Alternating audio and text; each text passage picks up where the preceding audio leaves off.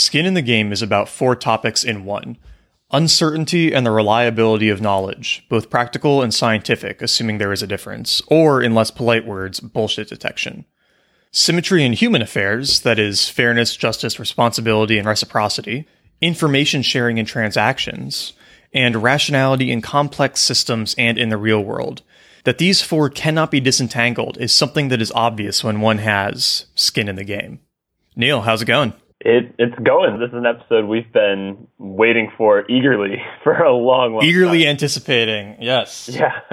our our second like release date ish episode after Twelve Rules for Life. Yep. Yeah, and of course the book we're talking about is Skin in the Game by Nassim Taleb, who, if you've been listening to this podcast at all, you know is our probably one of our uh, favorite writers and most mentioned people on this podcast. Yeah, definitely top three cited authors on Made You Think, and for good reason too. I mean, that's kind of how this podcast happened. Is we did an episode on Anti-Fragile for NatChat, and it just did like twice as many downloads as any episode before that, and we basically were like, all right, so we're clearly onto something here.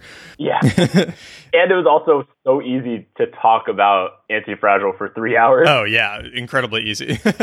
yeah, that we were just like, oh okay, this is there's something here about having a like a discussion about books, and people seem to like it. So yeah, we've been we've been waiting for skin in the game ever since. I don't even know when Taleb started talking about it, but maybe like a year or two at this point. Yeah, well, he started talking about a book in abstract, I think about two years ago, but it, he wasn't really saying what it was. And then he was starting to release those medium pieces, which eventually turned out to be parts of the book. So he'd been refining the ideas around it. But it's been six years since Anti-Fragile came out. So it's quite a long period. It's, I think it's the longest period between any two of his books as well, because also for Fooled by Randomness, Black Swan, and Procrustes. He did two releases, a first and second edition, but he never did a second edition for Anti Fragile, or at least not yet. Hmm. I bet there will be at some point. Yeah, but, should be. Yeah, I mean, I'm actually surprised though that this is, um, or at least I was surprised by the length of this book. Like it wasn't as long as any of the other ones. Yeah, it was much shorter, and honestly, I felt like less well organized. Yeah, I viewed this as like almost an extended essay well,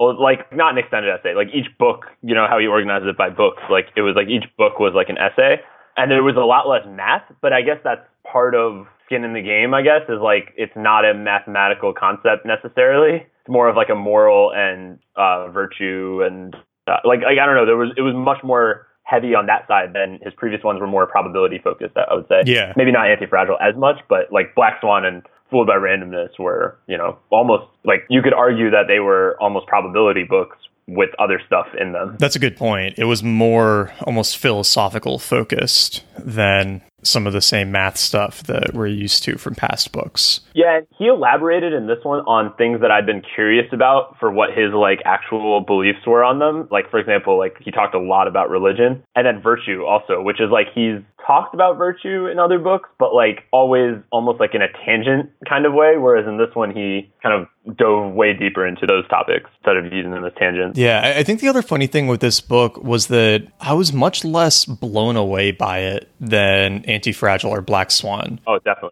I was talking to someone about that yesterday who's also reading it. I don't think he's finished it yet, but we were talking about it and part of that could be because of the medium post. That's what i was thinking too is i feel like he gave so much of it away on medium and twitter that i really felt like i was rereading stuff i had heard from him already throughout the book. I didn't really feel like i learned that much new stuff from it compared to it was like anti-fragile. I had to read it three times at least and i was still downloading new stuff. I don't feel like i'm going to go back to skin in the game as much as i went back to anti-fragile and black swan no, I don't think so. I don't think so either. I mean, I I think I could read Anti-Fragile like five more times and still probably not get all the stuff out of it. Yeah.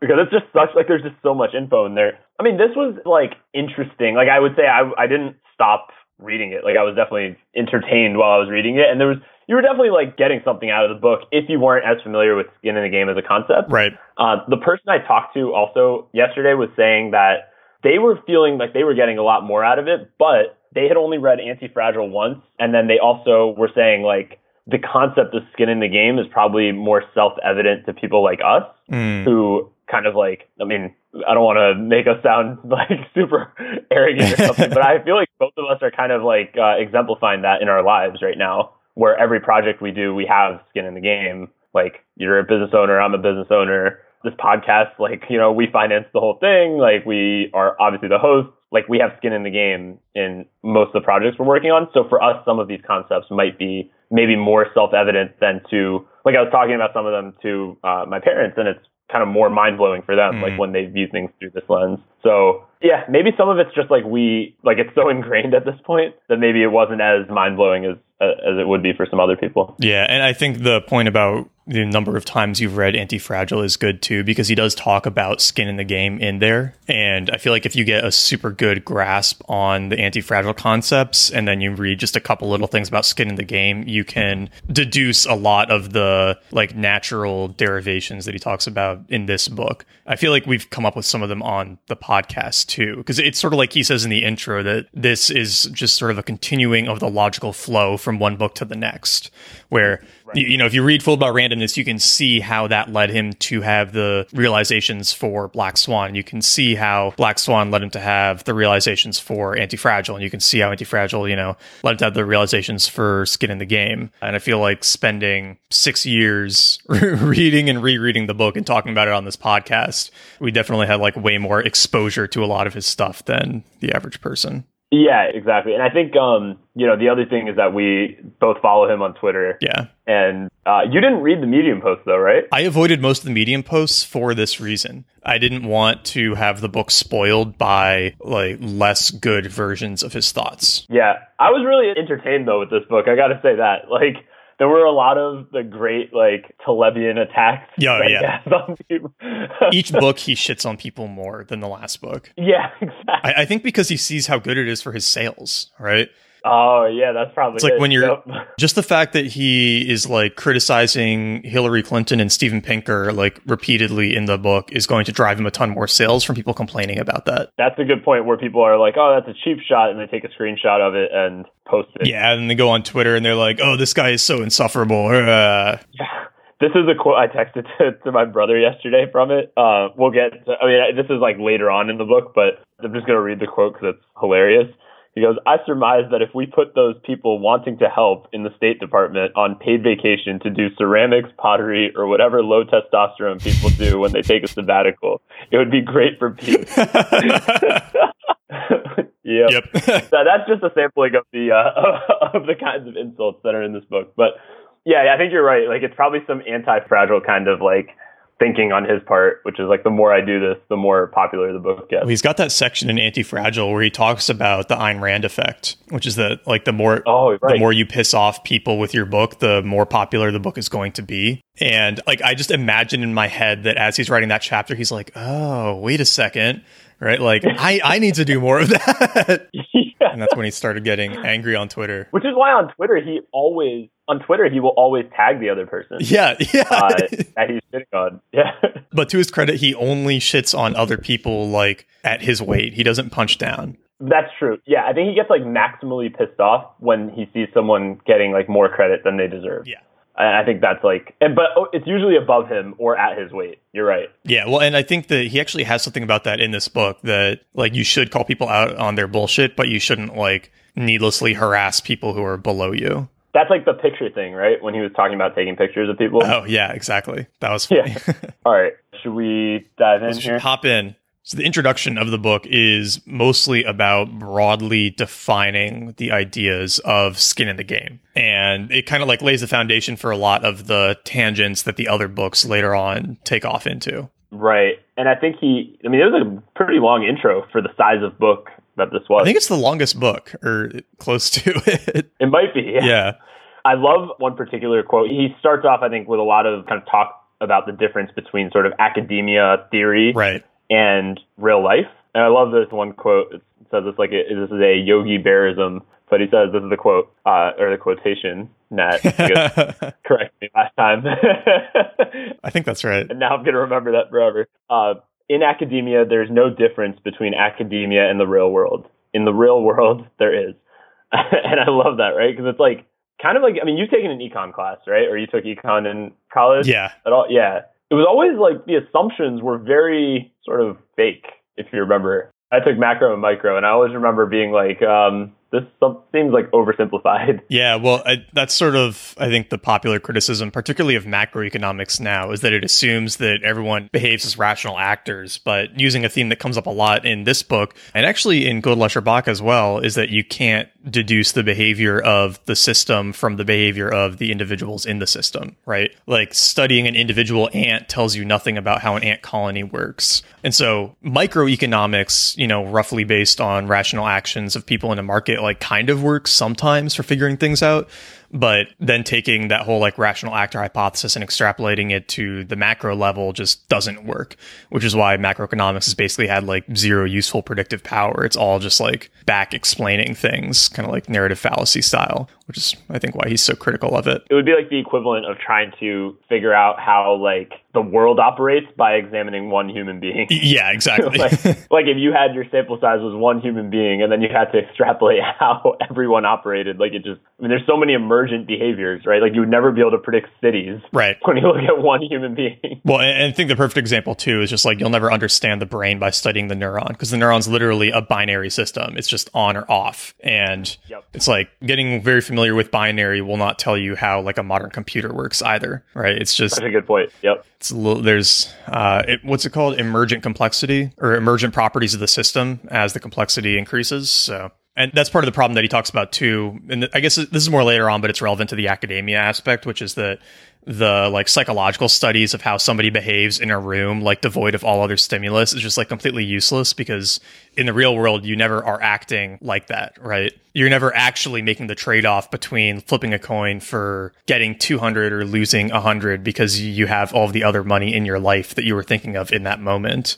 And like how that 100 and 200 dollars relates to that. So it's like the distinction between what academics are talking about and you know what they say we can know about the world is very different from what actually actually works like in the streets. Yeah, and I think this is also related to that whole teaching birds how to fly idea. Yeah, exactly. Because it's like, yeah, I mean, academia, I think in general, like, I mean, this isn't always true. I would say maybe there's some, you know, like, it seems like in physics and stuff like that, like, there are things that come out of academia that are real as far as I know. I mean, I'm not a physics expert by any means, so, but at least from my interpretation, it seems like some things come out of that. But it seems like, I mean, in biology, like pharma especially, and uh, I mean, obviously in business, like everything kind of comes outside of academia, and then academia comes up with theories to explain things that happen. Yeah. The engineers figure stuff out, and then people in like engineering departments and stuff explain it. Yep, exactly. Like it was like it's like now, I mean, even just from a business example, right? It's like the whole sort of like distributed, decentralized, like sharing economy business model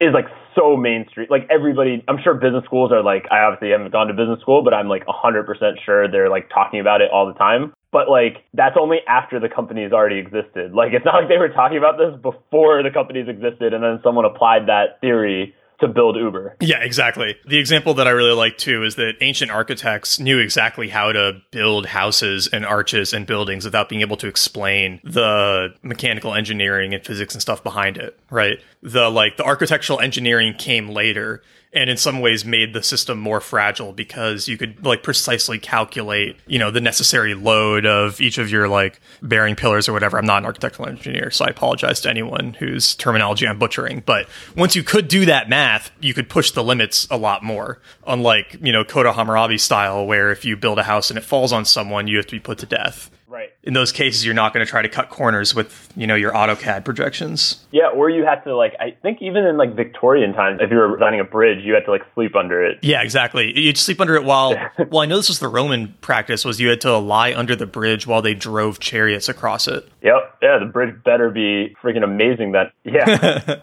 I was talking to my dad about that for pharma. There's a, a book called uh, Happy Accidents. Have you read that? No. Uh, it's a pretty good one. It's like kind of like how a lot of the drugs that you know are actually useful, like penicillin and you know a bunch of other things, were kind of discovered by accident. But one thing that struck me in that book is how many times those like scientists or people who were developing those drugs tested it on themselves. Oh, yeah. Like the guy who figured out that ulcers was caused by a bacteria. That's a great story. yeah, he like drank this bacterial solution and then used his cure that he came up with to solve that. But it was like tested on himself. Yeah. And then he, I think he got the Nobel Prize for it too. Yeah, yeah, he did. I mean, that's skin in the game though, right there, right? It's like if this doesn't work, I am like giving myself ulcers or some other horrible disease. Yeah, exactly. Yeah, it's just like I mean that's skin in the game, and I I think that's actually a good segue to kind of the other big point of this book, at least that I took away, which is that in order to evolve and improve, you need to have skin in the game because you need to take the scars of being wrong. Yeah. So I think what does he talk about? There's one quote from the Greeks. Yeah, it's like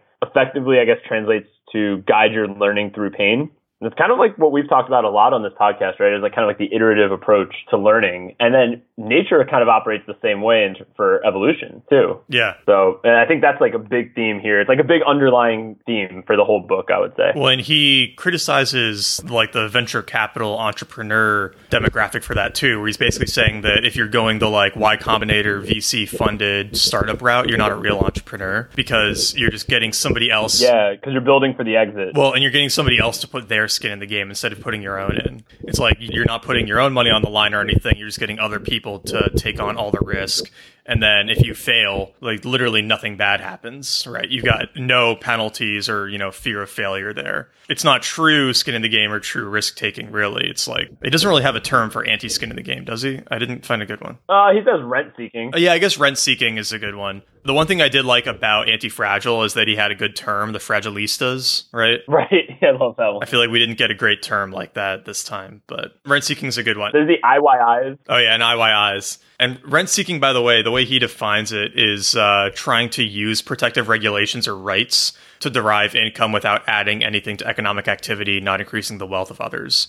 I feel like that term gets thrown around a lot, but you don't get a definition that often. Yeah, and I guess maybe by that definition, then the the sort of like Silicon Valley entrepreneur thing doesn't fit under that definition because it's not like they're using regulations. It's like they're getting someone to give them the money. I think if we broaden it, though, it does. Like, yeah, I would say that was one area though where I, I think he might not fully understand the whole like VC ecosystem because by that definition, like being a trader, you know, if you're trading on behalf of a fund, which is what he was doing, right? It's like someone else's capital too. Well, but he criticizes a lot of general traders as well. Remember, he says that hedge funds are better because they actually have like owners' capital in the game, whereas most like floor traders are just trading other people's money. And I got the sense that when, at least for later in his career, he was trading a lot of his own money as well. Yeah, I think that's true. And he did eventually start a boutique hedge fund. Yeah, I think that's definitely true. Like later in his career, but like early days, he definitely wasn't doing that. Oh yeah, yeah, which is I mean, you know, every writer like obviously gets blinded by their own like there's recency bias, right? So I'm sure he like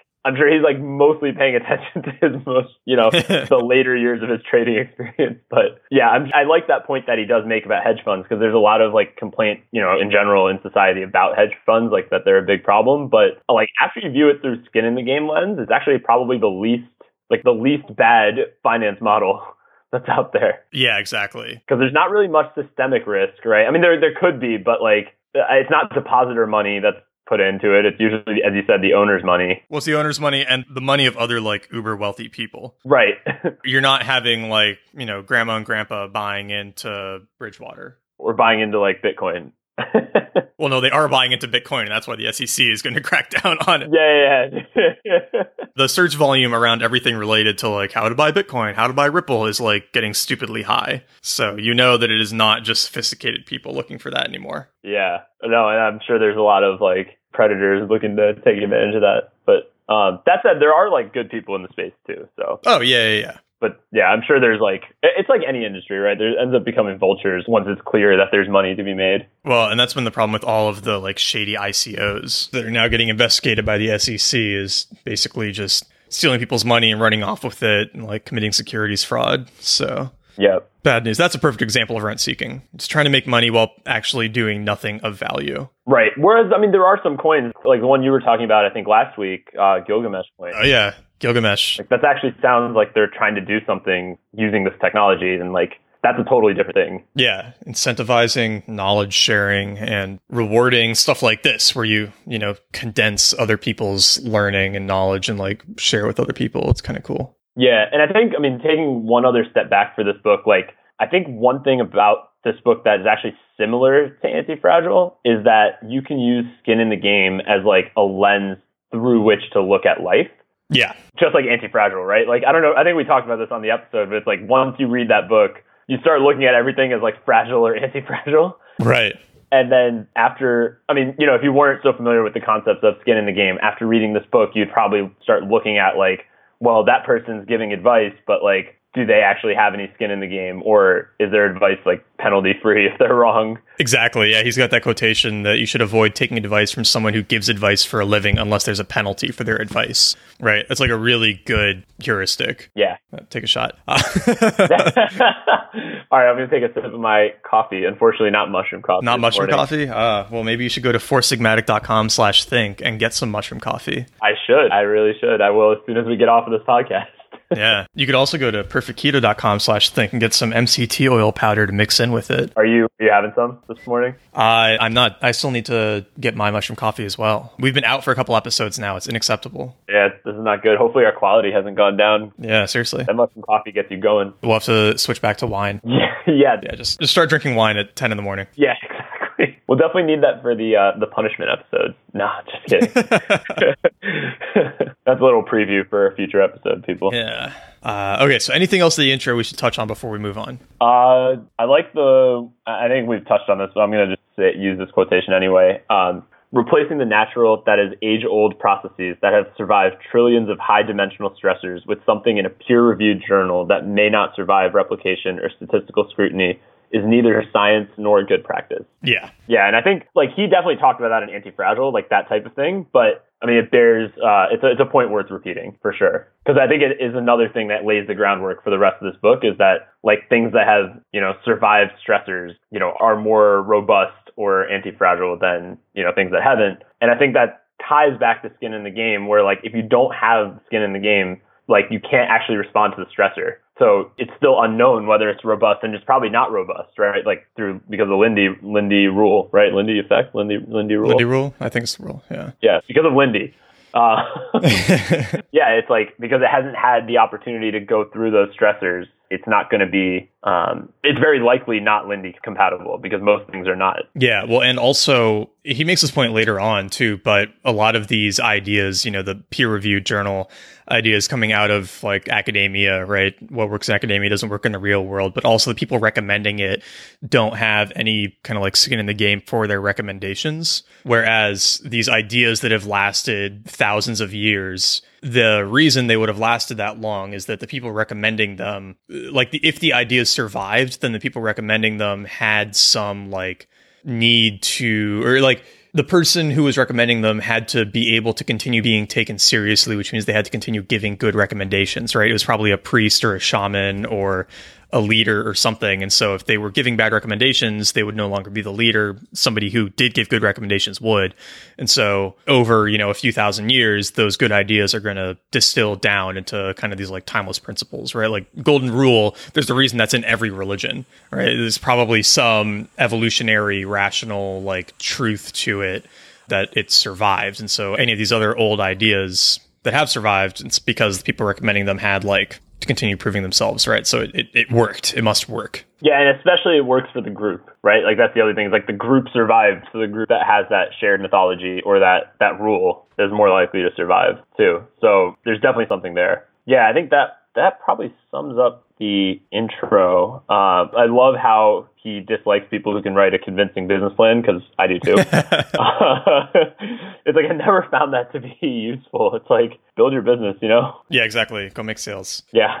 Um, especially like the 50 page business plans. This is obviously a tangent, but whatever. It's a way for MBAs to feel useful. Yeah. Or like, I don't know if you ever come across people who like want to start a business, but then are like they end up spending like months working on a quote business plan. Mm-hmm. But uh, like, it's like you have no idea. Like that plan is just totally made up. Like you have no connection to the ground or on the ground reality. So yeah, I was talking to my brother the other day. There's just some people that we know who are like have been talking about starting a business for probably four or five years at this point. Oh, damn. Yeah, but are you know they keep coming up with plans, but I don't think they've ever put out a website or like any like never actually tried selling anything. Well, it's a way to procrastinate. Right. It is. I think that's part of it because that's what we came. The conclusion I think we came to is like they probably they like the idea of it, but might not actually like you know it, it's probably like not something they actually want to go do. They like the virtue signaling of saying they're starting a business, but they don't want to actually do the work. Yeah, which is something we'll get to. It is. I love that chapter. That was cool. Oh yeah, that, that was. I think that was my favorite chapter. I think, or my favorite like book. I'm surprised you didn't say students from Middlebury in that chapter. Yeah, well, he kind of did. He, oh, he said Amherst. That's just as good. yeah. Amherst is equally make funnable. They just didn't, you know, assault Charles Murray, so they're less in the public eye. Oh, I love it. All right, should we go to book two? First look at agency.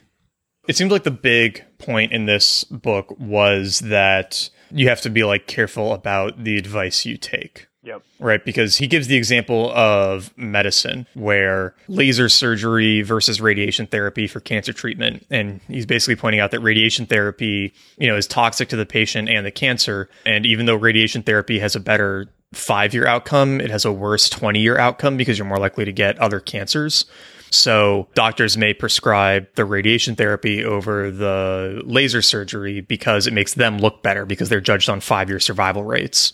Whereas what's better for you could actually be the laser surgery, since if you make it past the initial hump, you've got like the longer life expectancy.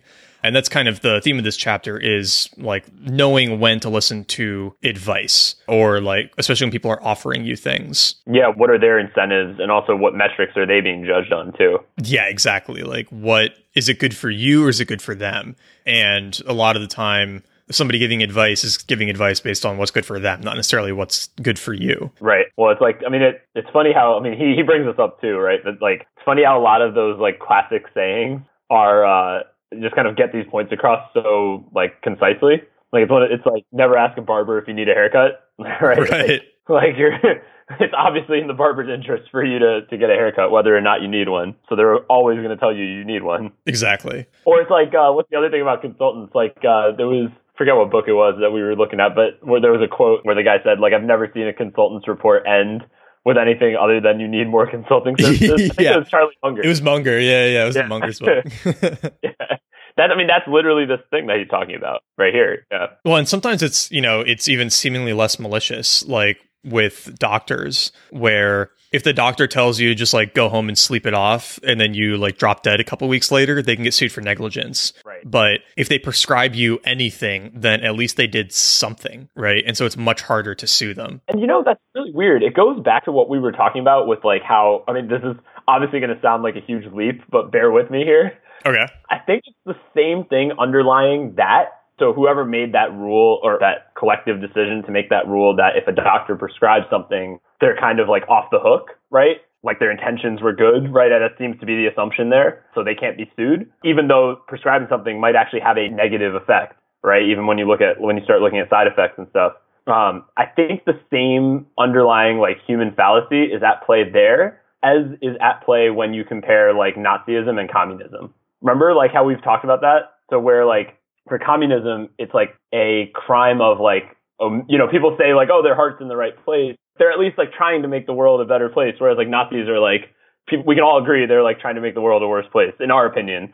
But like we can all, most of us can agree on that. So it's one of those things where it's like, as long as the intentions are good, we tend to forgive the thing, even though it's like, if you look at the broader picture and at, you know, what the full effects are of, of these actions, it doesn't matter that your intentions are good. It's like pretty clear that the effects are negative. Exactly. You have to take in the second and third order effects. Yeah, it's like statins, I think, are one of those, right? Yeah, well, statins is like the classic example right now. I mean, it's so absurd that just the number of people who are on them when pretty much all of the research supporting their benefits are like dubious and it's pretty compelling research that they're like just bad. Um, and even like low cholesterol in general as a goal is not a particularly compelling one. It's like did you see the research that came out in the last few weeks about uh, they did another meta-analysis on life expectancy and cholesterol level and you have a higher life expectancy if you have a higher cholesterol level as an elderly person Oh, really? yeah, people with higher cholesterol live longer. Huh. I I think a big part of it is there's like such a strong correlation between diets that result in low cholesterol and neurodegenerative disease and high inflammation. Yeah, because that would be what, like a high carb diet? Yeah, it'd be like a very high carb, low, extremely low fat diet. And so if you're not getting any of those saturated fats and things, it like, or if you're getting a fairly high amount of processed carbohydrates, then you're going to have a lot more inflammation. And it seems like the research is getting fairly compelling on this that Alzheimer's is a, uh,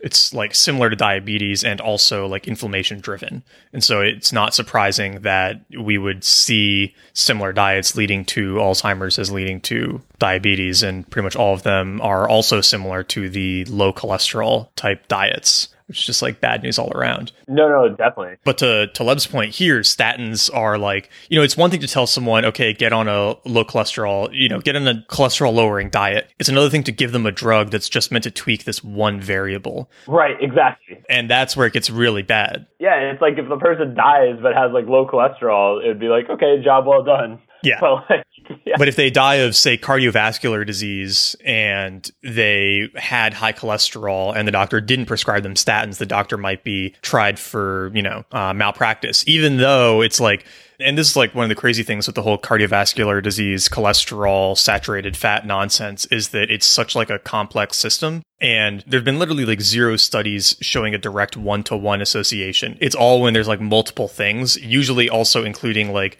obesity and inactivity, right? Right. Well, it's like what we talked about, I guess, last week right? Which is for the complex systems, right? It's like you can't just tweak one variable and expect, you know, like you don't know what's going to change when you just tweak that one variable. It could be nothing. Oh, yeah. It could be nothing, or it's like just screws up like everything else in the system. Well, and I like in that article too, she said that very often when we try to tweak complex systems, we tweak them in the wrong direction. Right, right. So that could be what's actually happening here. Yeah.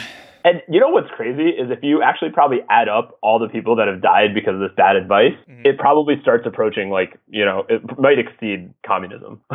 yeah. like the number of people that die from heart disease aggregated ever since they started giving this advice about like you should go on a low super low fat diet. Well, I think I mean you could definitely make that case for the diabetes obesity epidemic in the US and the whole American Heart Association anti-fat campaign that started in the 60s, right?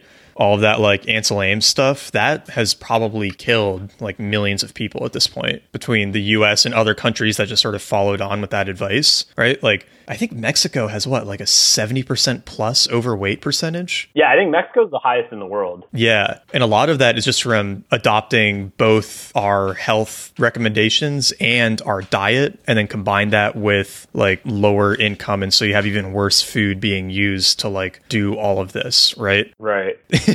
There's a reason that like obesity sprung up in the world in the last 50, 60 years. Right. Yeah, that's such a good point too. And like people don't look at that. And I'm really surprised it hasn't I mean, obviously people look at it, you know, some people look at it, but I'm surprised it hasn't been like so mainstream debunked that like there's still a lot of people, like a lot of doctors actually still like believe that like my family in general has borderline high cholesterol if you base off like the normal ranges. And like anytime any of us go to the doctor, like the doctor will always say, well, like reduce your, maybe eat like fewer eggs and like, I'm just like, this is not like like we've none of the other factors. Like our blood pressures are good, or not. None of us are obese. Like none of us are even overweight. We're all active. Like we have all these other things. Like I'm not gonna reduce my two eggs a day kind of like thing. Exactly. or to reduce my not even high cholesterol. You know what I mean? Yeah. And there's such a genetic component too. And it's like the real Yeah, that's what I think. Like I think it's just our baseline is just higher. Right. Well and it's also like your body needs cholesterol. Yeah.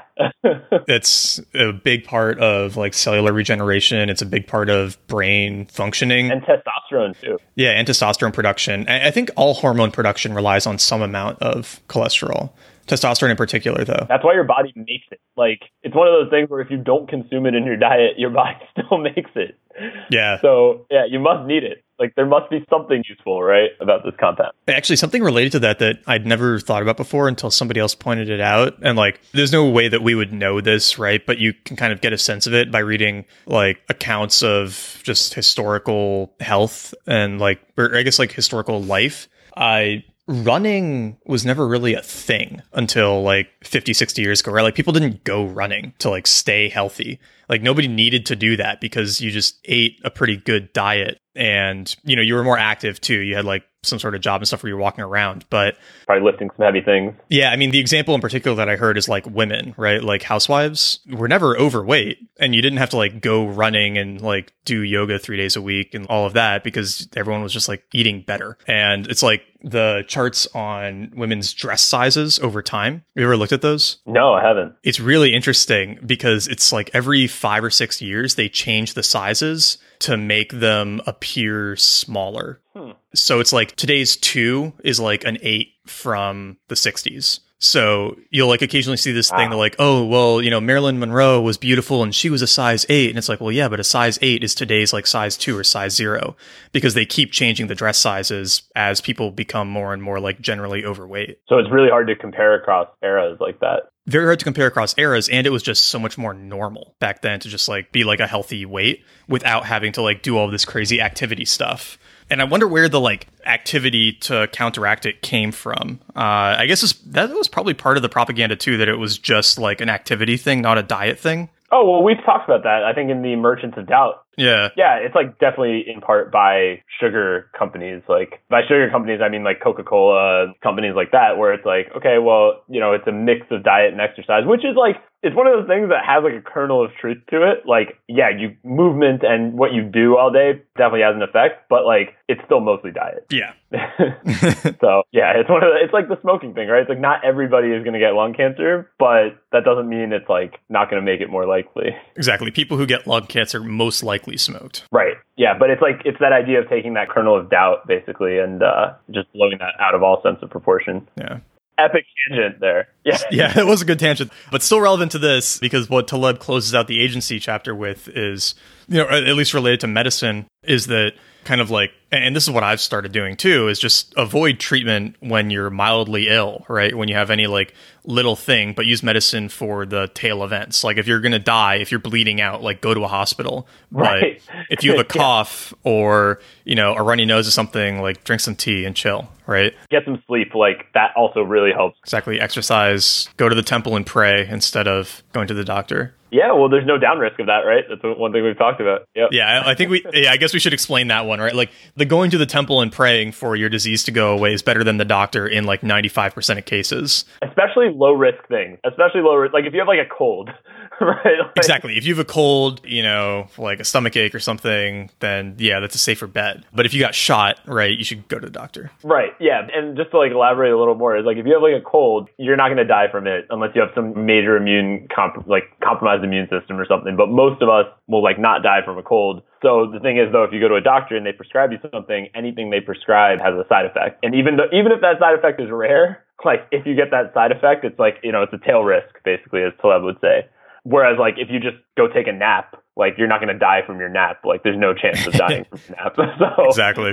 Yeah, or if you go to the temple and pray, right? Like you're not going to die at the temple. You might let's say the net effect, uh, just for sake of argument, let's say the net effect is zero. Whereas taking something for your cold, probably the net effect is not going to improve the rate of, of improvement very much, but it, it could have a negative side effect. So your net effect might be negative. And so yeah, I think like I think that's probably why like the praying thing. I mean, okay, this is a very atheistic view, let's say, but that might be one of the reasons why praying became common like across all cultures everywhere, right? Is like just didn't have the negative effect. Especially when medicine was like way less sophisticated. Not that it's super sophisticated now, but yeah. Can you imagine like getting like a minor surgery without like antibacterial tools and like anesthetic and all this. I was gonna say, yeah, I mean, like we didn't have anesthesia until the what 1850s. Yeah, so it's like so all surgery stuff before that was done like just biting a rag. Doesn't sound very fun. Yeah, you weren't getting your wisdom teeth removed at that point. Let's put it that way. yeah. Plus, it's it's such an easy sell if you you know have a cold or whatever, and you go to the temple and you pray and you like do that for three days, and your cold is gone. It's like, oh, it worked. It worked. Right? Yep. or you, you go for two days and it's not gone, and you ask the priest like, I'm praying and my cold isn't gone. He's like, well, you just need to pray harder, and then you pray harder the third day, and then your cold is gone. It's like, oh wow, it worked. Right? It's yep. like, well, it just took three days to go away, but hey, you know, it's like you can confirmation bias the belief in pretty easily. Well, and you probably still got the placebo effect, maybe. Yeah, that's a good point. If your body think it's working, placebo effect does work. Yeah, which is so weird how it works, but like if you, you know, yeah, your body might have thought it's actually getting something. So I'd actually be really curious if there could ever be a study around that, or if there has been a study done around that. I mean, although you know, who knows what the stuff like if the study would be accurate or not. Placebo effect of praying or placebo effect in general? No, no, praying. Yeah, like if you fully believe, you know, that it does something and then, you know, that was all you did to try to treat something. Although, I mean, yeah, I, I don't know how you do that study like objectively because everybody comes into it with their own beliefs and level of belief. Yeah, simply knowing that they're in the study would probably wreck it. Yeah. I think Taleb would say it wouldn't apply to the real world. And Taleb would probably say with a high level of confidence that it does do something because of how common the behavior is around the world. Yeah, because of how it's lasted. Yeah. So you just say by Lindy, you know, probably has some effect Yeah, that's a good point. of some sort. Anyway, All right, book three.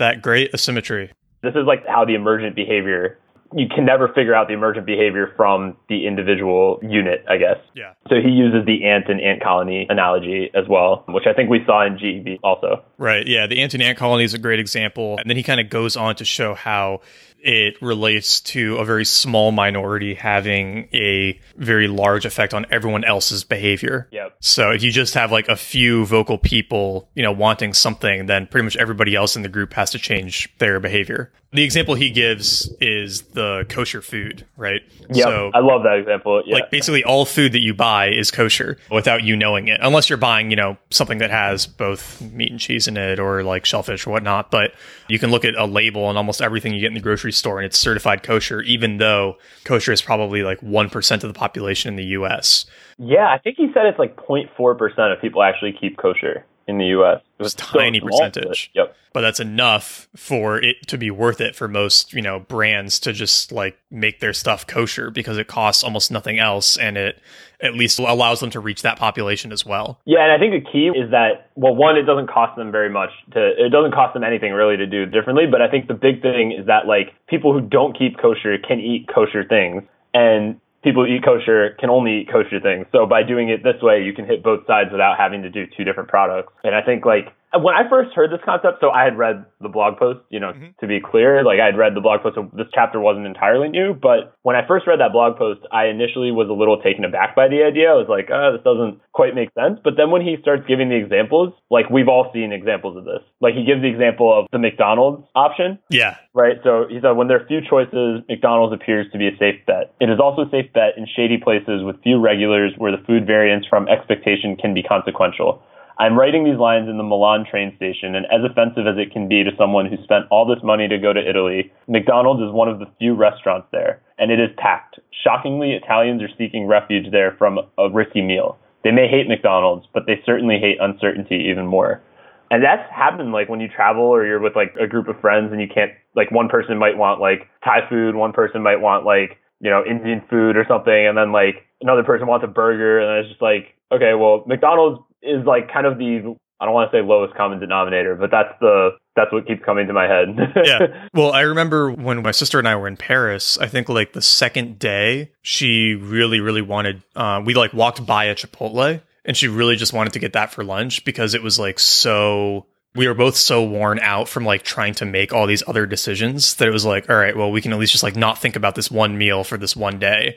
And like, that's going to make everything easier. And like Taleb gives the example of getting pizza at a party, right? yeah, it's such an easy decision. It's such an easy decision. It's like that's the one that people are least likely to have any complaint about. So you can just get that. I always kind of had this theory too that this is why people go out for happy hour after work is that it's the one activity that nobody loves doing, but everyone's okay with, right? Yes. I, I don't think anybody loves like standing in a crowded bar and like paying a lot of money to like yell over people. Right. It's the thing that everybody else is going to be okay with doing. Whereas if you tell the group like, "Hey, let's go bouldering after work," right? You're going to get some people into it, some people not into it, and so it's kind of socially, it's a socially riskier proposition. Right, exactly. You know, and I think that's a really good point. And I like, I think was it this chapter where he had the grid to show how the minority rule works, like the renormalization idea. Oh yeah, yeah, yeah. That was cool. Yeah, with the like eight squares. Yeah, I mean, we'll have to put an image in the show notes, but it was just a kind of like cool way to visualize this effect. Um, yeah, he kind of this rest of this chapter. I mean, he gives a ton of examples of this, but I think one area he talks about it. I think it was in this chapter where he talks about it for some of the like SJW type of stuff. Exactly. Oh, he mentioned the Merry Christmas and Happy Holidays thing. Right. where he Right. said, yeah, it only takes a 3% minority for Merry Christmas to become Happy Holidays. But then he's also saying that if you had like more diversity, people would stop caring again. And I actually think that's a really good point because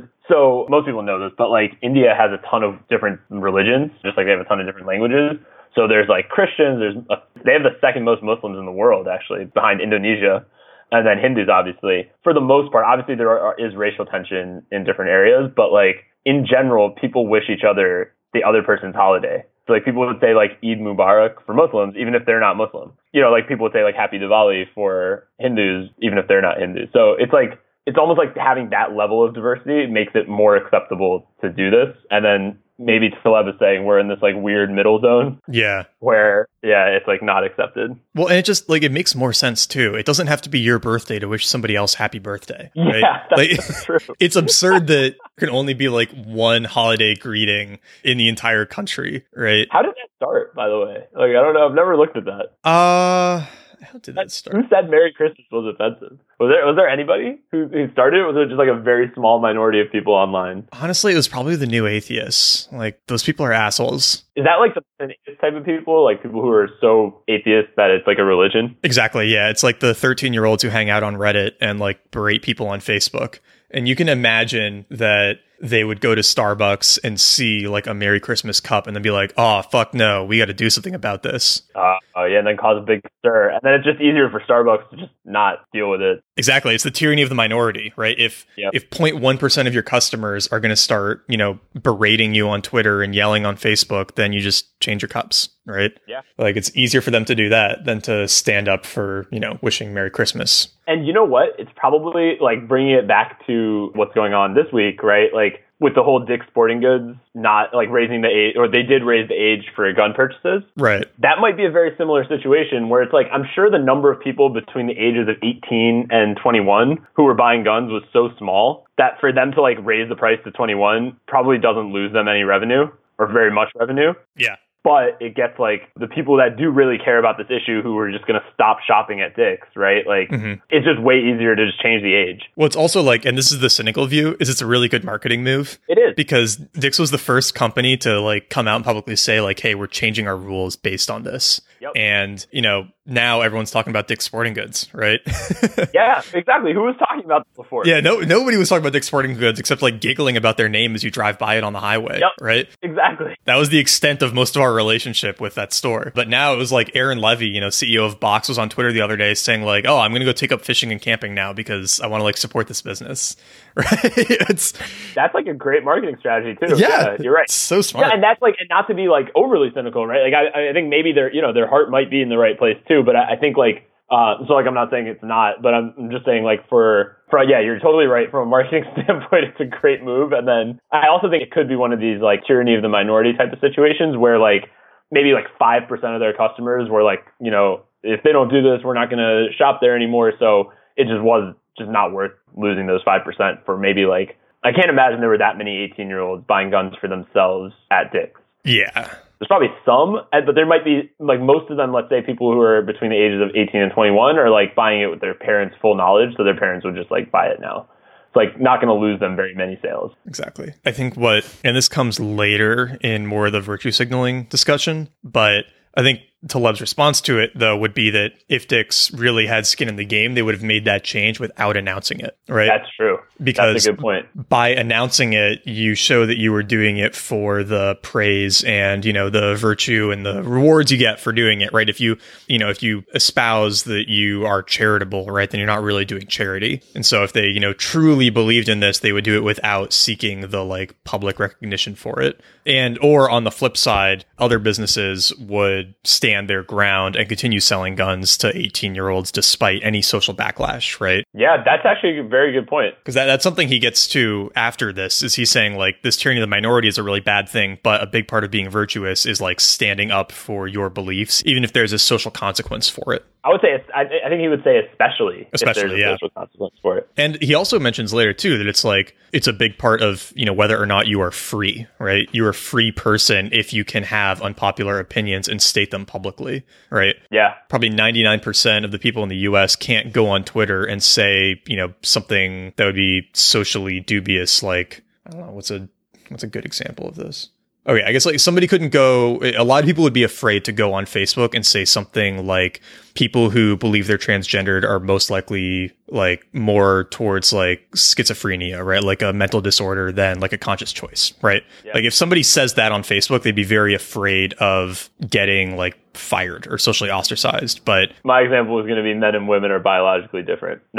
I don't think that one counts because I think I think in the one- mainstream, I don't think they would care. Like people would be like, obviously, right? But I think Yeah. if you said that in certain audiences, it would be, it, yeah. Like I feel like you, like Facebook, I would actually be worried about saying that. I guess. Yeah. I mean, the problem with Facebook is just like, actually, you know, this is an interesting difference between Facebook and Twitter is that Twitter does not like reward individual angry responses, whereas Facebook does. Right. And also, just in general, the people I interact with on Twitter are more of like my own choosing. Well, this is going to sound bad, but like I only follow people who like I want to follow. Whereas like on Facebook, it's like everyone you've known ever. And that's not, that's not like, no one's forcing me to do that. Like I could just purge my Facebook friends, but like I've never taken the time to do that. so it just feels like Facebook. It's like all these people who maybe I'm just like basing it off of like the last time I really looked at my feed and there was a whole bunch of like there's a dumpster fire of stuff. So Well, yeah. the, the joke that I've always, or like, not, I guess it's not really a joke. It's like a fairly serious explanation. But when people are like, when people but- are like, why do you, people are like, why do you use Twitter over Facebook? And I'm like, Twitter's for people that you like but don't know, and Facebook is for people that you know but don't like, right?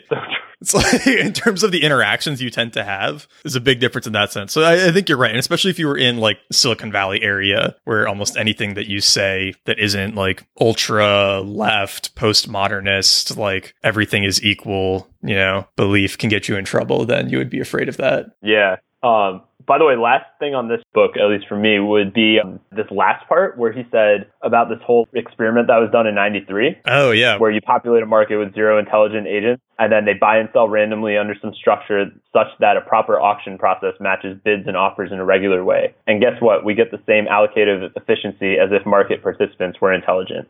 This reminds me of a Way of Zen in some ways, too. It's like the whole bottom up versus top down creation. Mm, I I forget the word. that it it? can just sort of like chaos can emerge into order, basically. Yeah, basically, yeah. Where it's like you don't need it, And it doesn't necessarily mean that there's order at the bottom level. Yeah. Yeah, where it's like you don't need to have. I guess GEB is somewhat like this too, where it's like it's kind of saying like you don't need to have a sort of top-down creator building market structure for a market to emerge. Which I guess in hindsight is somewhat obvious. It's like otherwise how would it have emerged?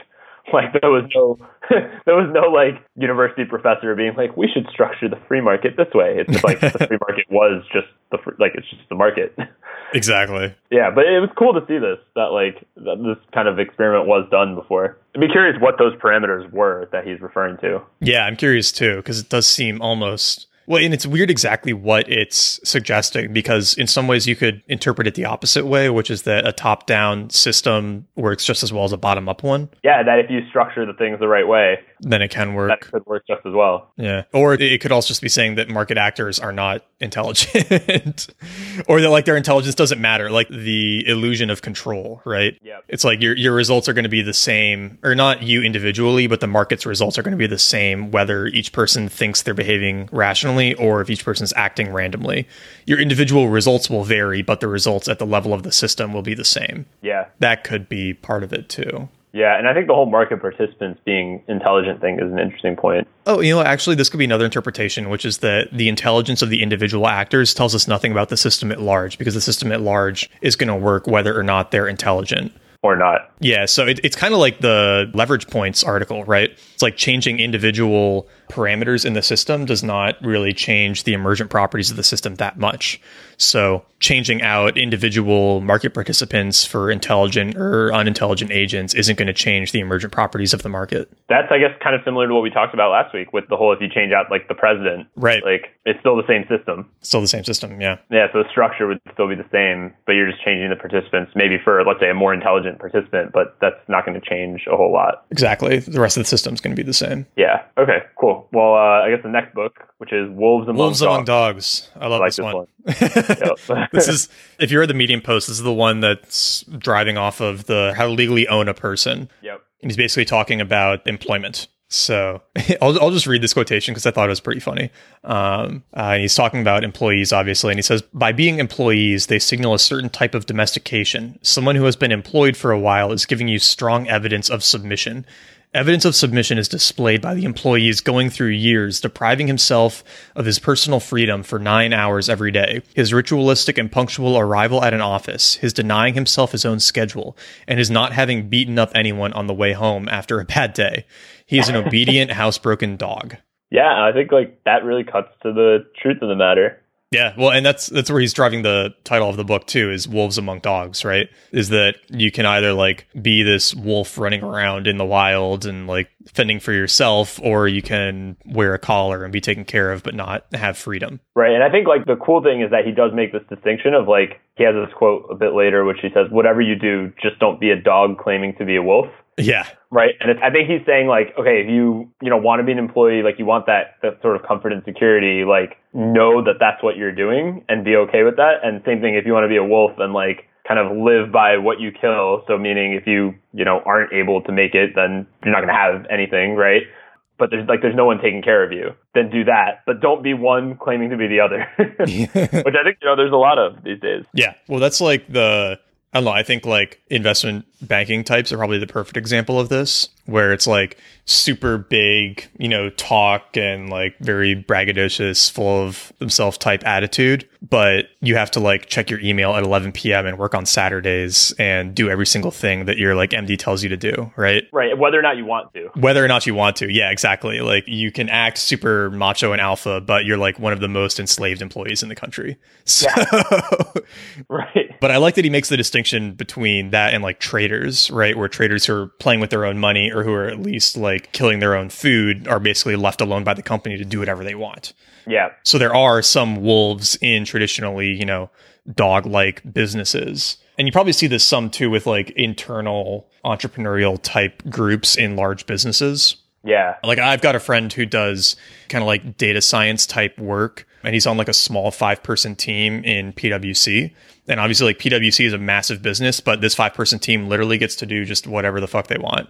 Um, and like study whatever they want and like try to figure out anything they want. They have like total freedom and all the budget and everything. So they're like definitely on like the wolf spectrum, right? In a company that would normally be like more doggy. Yeah, no, definitely. And it's it's also interesting once you look at things through this lens when you see things that companies do Mm-hmm. Like Google giving like free food, for example. Yeah, it's a way to domesticate you. yeah, exactly. It's a way to domesticate you. It's funny. I have a good friend in Pittsburgh who's working for Google for a few years at the Pittsburgh office, and he said when he first joined, he was like super jazzed up about the free food and like free breakfast and dinner and all this other stuff. And then he said, like, after about a year, he realized it's their way of keeping you at work longer. Yep. Because you have to show up earlier to get the breakfast, and then you have to stay a bit later to get the dinner. And they get probably an extra two hours a day out of you just for your, you know, fifteen dollars worth of food. Exactly. Not to mention the dry cleaning and the gym, and I mean, you can even stay in like their Google housing if you live in SF, right? And that's just particularly crazy. Yeah, so they just like they want you to be domesticated, basically, I mean, it's not. There's no other word for it. Yeah. well, it's funny. I mean, Cosette and I were talking about this too with Deloitte, like giving you like the per diem to spend on food. Yeah. Where you can like go out and spend, you know, X amount of money every day and like get free food while you're working with clients. Like that's a really good way of keeping you liking a job that you otherwise dislike. Yeah. That's so true. It's like it, it seems silly for them to be giving you fifty dollars a day to like pay for all your food when you're already getting a good salary, but viewed through the lens of like keeping you happy with the job, it makes a lot of sense. Yeah. No, exactly. And it also feels like a bonus in some weird ways, even though it's like I don't know. It's like at the like you're probably making a lot more than fifty dollars a day. Making a lot more than fifty dollars a day. How so? Well, in your salary. Right? Oh yeah, so yeah, like, exactly. So in terms of like a percentage of your income, this is really you know not that big of a deal, but it, it, feels like an extra you know an extra bit of like bonus that you get. When something about like gifts and like spending money on stuff instead of getting raw money always feels better for a given amount, right? Yeah, it's weird, but it's so true. Like if you give somebody a twenty dollar bottle of wine, they appreciate that way more than a twenty dollar bill. It's probably because yeah. like there's thought that goes into it, and you know there's some like experience involved, but yeah, it's funny how big of an effect that has. It's kind of like the trips, right? Companies that take like, and startups do this too, right? Where you take like the team on a retreat and all that. Like that's a good way to keep people liking the work is if they know they're getting these like two to four free trips each year to somewhere cool. Yeah, that's a good point. Yeah, it just like feels better for the employee than to just get like, think about if you got like, uh, you know, $500 bonus versus a $500 trip. That'd be pretty cool. Yeah. But the $500 bonus, you'd be like, oh, okay, like, you know, yeah, you'd forget about it in like a week. Exactly. It would wear off much quicker, but the memory of the trip would last a lot longer. Right. I like this point about English manners being imposed on the middle class as a way of domesticating them. Yep. I really, because I, I don't know what made me think of this. I think it was when we were traveling through Asia, and it's just such a different style of eating, and Mm. it, one that actually makes more sense, right? Where it's like the whole fork and knife, you know, aggressively like cutting up your food at the table instead of getting stuff that's pre-cut and eating it with chopsticks and like eating with your hands, right? All of that felt more natural than the whole fork and knife thing. And, you know, after having that experience, it was like, huh, you know, I feel like the formal table setting style is a way to differentiate yourself from the lower class, right? Mm. It's like, does this person know how to eat at a table? And a way to create kind of like an arbitrary distance between you and the lower class, and also between, you know, like you and people from other countries, right? If in English in America, you're doing this like formal place setting in like France and like Europe and America versus like Asia, right? It's such a different style of eating that is probably used as a way to like create artificial superiority, right? It's like, oh, don't eat with your hands like the savages or whatever. Yeah, I bet. I think it is used that way. Yeah. So yeah, I think the other thing I liked in this chapter that was pretty interesting was this whole thing about like the suicide bombers. What about them? I thought it was a pretty interesting thing of like how it's kind of a free option right now based on their belief system, Oh, yeah. where they get there, there's kind of like nothing to lose based on the belief system. I think there is objectively, but if you look at the belief system of someone you know who would be a suicide bomber, they think they're getting all of this stuff, and then of course like a lot of times their families are taken care of by the organization. So especially someone who you know doesn't have a lot to begin with, it's kind of like this is like actually a pretty good option, right? Yeah.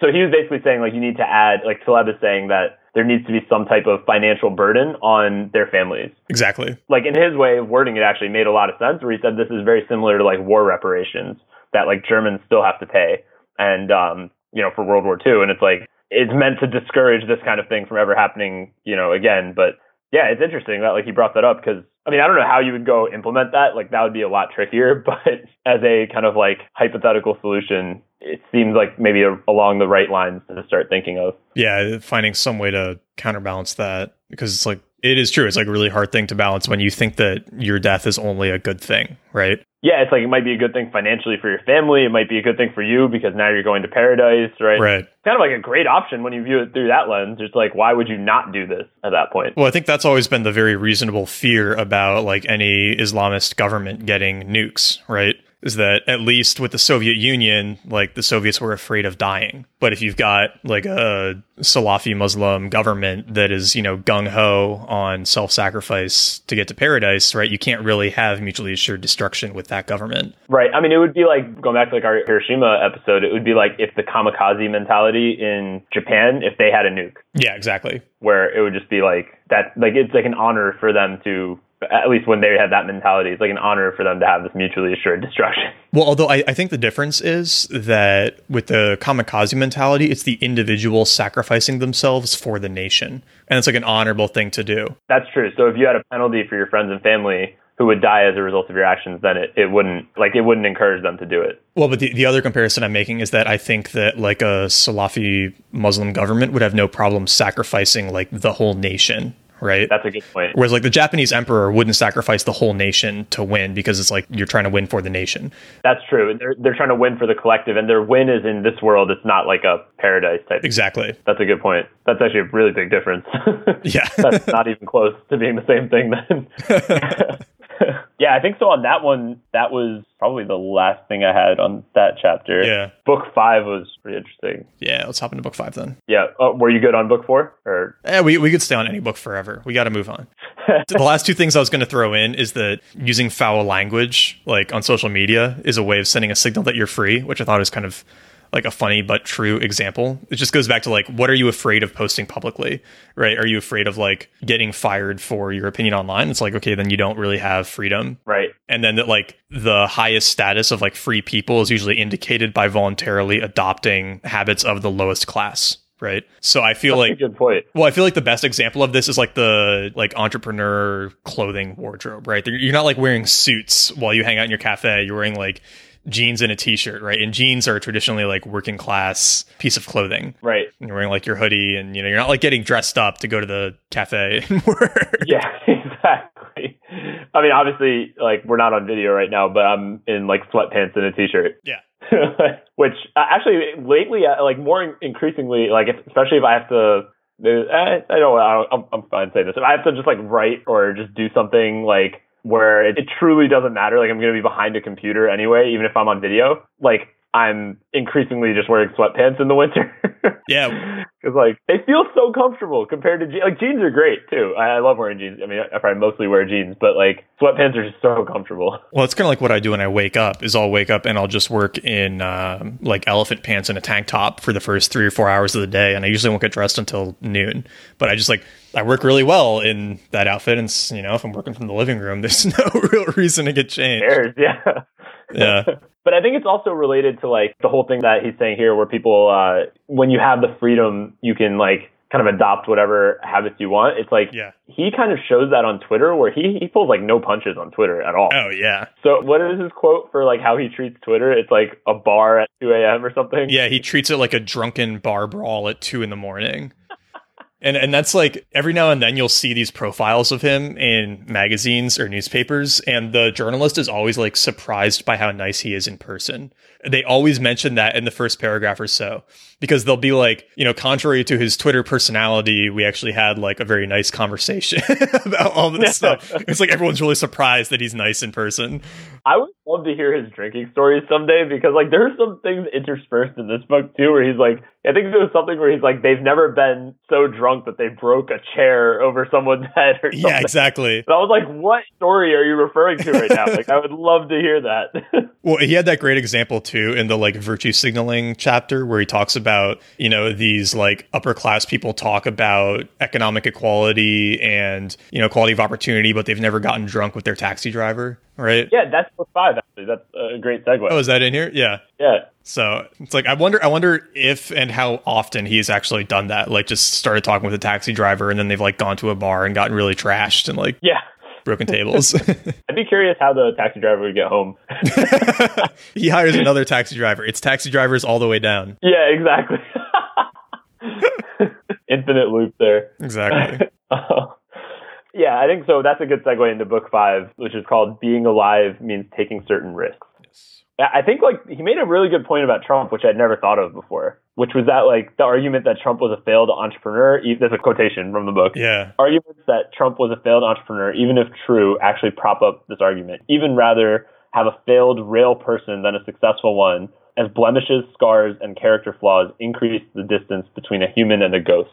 So it's like he's arguing that people could see Trump more as a real person almost because he had failed um, and wasn't this like perfect person. Clearly, he's like very far from being a perfect person. So that almost made him more relatable. Well, and that was, I think that's always been a very legitimate criticism of politicians is that they just don't seem like real people, right? They seem like Muppets. Yeah, you, you look at some of them in particular, like Marco Rubio, especially during the election, where he would just repeat these talking points over and over again, kind of like almost like a robot, right? You just like, there's no real person back there. I think that's why Chris Christie was so appealing in the nominations too, because you could tell he was kind of like talking from his gut for a lot of it. He wasn't just like this automaton Right. And I think like, you know, Clinton got a lot of criticism for that too, is that she came off just like way too poised and like a robot, right? Well, she wouldn't even do press conferences for the longest time because like she just didn't want to take oh, she did press conferences, she didn't want to take questions for the longest time. Yeah. Because it wasn't scripted. So exactly. then it's like, okay, well, this is your you're like an actor then. Yeah, and so for for all of Trump's like bullshit, you at least knew he was like a real person and he was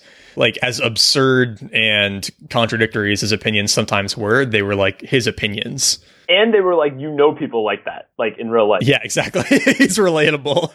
yeah, and then the other thing that was a good point is that like a lot of people would throw this uh, criticism at him, which I, I've done this too, which is like okay, like you've you know lost a billion dollars, right? Like I don't know if that makes you such a good entrepreneur, but that wasn't really the point. It's like the fact that he's lost that money and it was his money, not like government money or something. Yeah. Is like very sort of honorable almost when you think about it from another lens. And that's what he's arguing that people, all you know, didn't view the fact that he failed as like a criticism. They actually viewed it as like a plus, like the scars that he took. To be fair, he lost way more of other people's money too. But. Oh, definitely. definitely. but he didn't frame it like nobody ever framed it that way, though. Yeah, exactly. Right? Like no one ever like that was never the criticism that people lobbed at him. It would always just be like, oh, he lost this money, lost all this money, and it's like, oh, yeah, it was his business, right? Right. Exactly. Yeah, it wasn't like the bailout kind of thing, right? Like it was a very different well, maybe not so much in reality, but the way it was framed by both sides, it was like, you know, it was framed as just this, like, okay, he's just a failed entrepreneur. And then, you know, most people, I don't think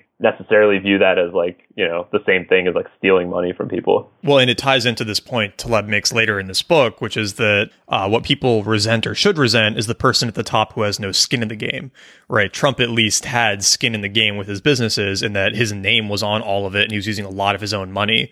Whereas these like, you know, JP Morgan CEOs who are not risking any of their own money can like destroy the economy and then get a massive bonus afterwards, right? Like those right. are the people that you should yeah. resent. That's like the bad side of wealth right? Whereas entrepreneurs who are like risking their own money or, you know, their own reputation and then getting rich off of it, not necessarily Trump, but, you know, others, right? Like Apple is a great example of this, right? They took extremely little investment capital, right? I think like only a million dollars in total investment money, if I'm right. I think so. Yeah. I think then the rest was like just debt. Yeah, a lot of it was just like debt. Amazon as well, extremely little. But then you compare that to Uber, and they've raised like two billion dollars, right? Yeah, multiple billions. Yeah. Yeah, that's like very different. Even Instacart, I saw as of yesterday. I think Instacart has raised a billion capital, which is like crazy. That's insane. So much money. Yeah, and they're gonna get destroyed by Amazon too. Yeah, or they might just get bought by Amazon. We'll see. Maybe. Yeah. But uh, yeah, I don't know. It's like really interesting, like how differently those things are. But um, yeah, the the thing that I really like here, I mean, the kind of the summary of this, right, is that like the fat Tony wisdom, which is uh, the always do more than you talk and proceed talk with action, right? It's like mm. kind of like don't pretend, kind of relates to the cab driver thing, where it's like if you want to talk about, you know, equality and like economic equality and all this stuff, it's like you should actually know some people who aren't in your socioeconomic class, which I think yeah. is a great criticism. If we talk about this with the Middlebury thing, right? It's like a lot of people will like the idea in abstract of like too many spots in college are for you know straight white men, but then they are straight white men and don't give up their seat. Yeah. Well, he's got some good examples of that in book six too, where he gets more into the like whole virtue signaling stuff. Yeah. The thing that surprised me in this chapter that I'd never thought of before, but that is like a great point, is the whole like what does income equality or like, you know, roughly that term mean?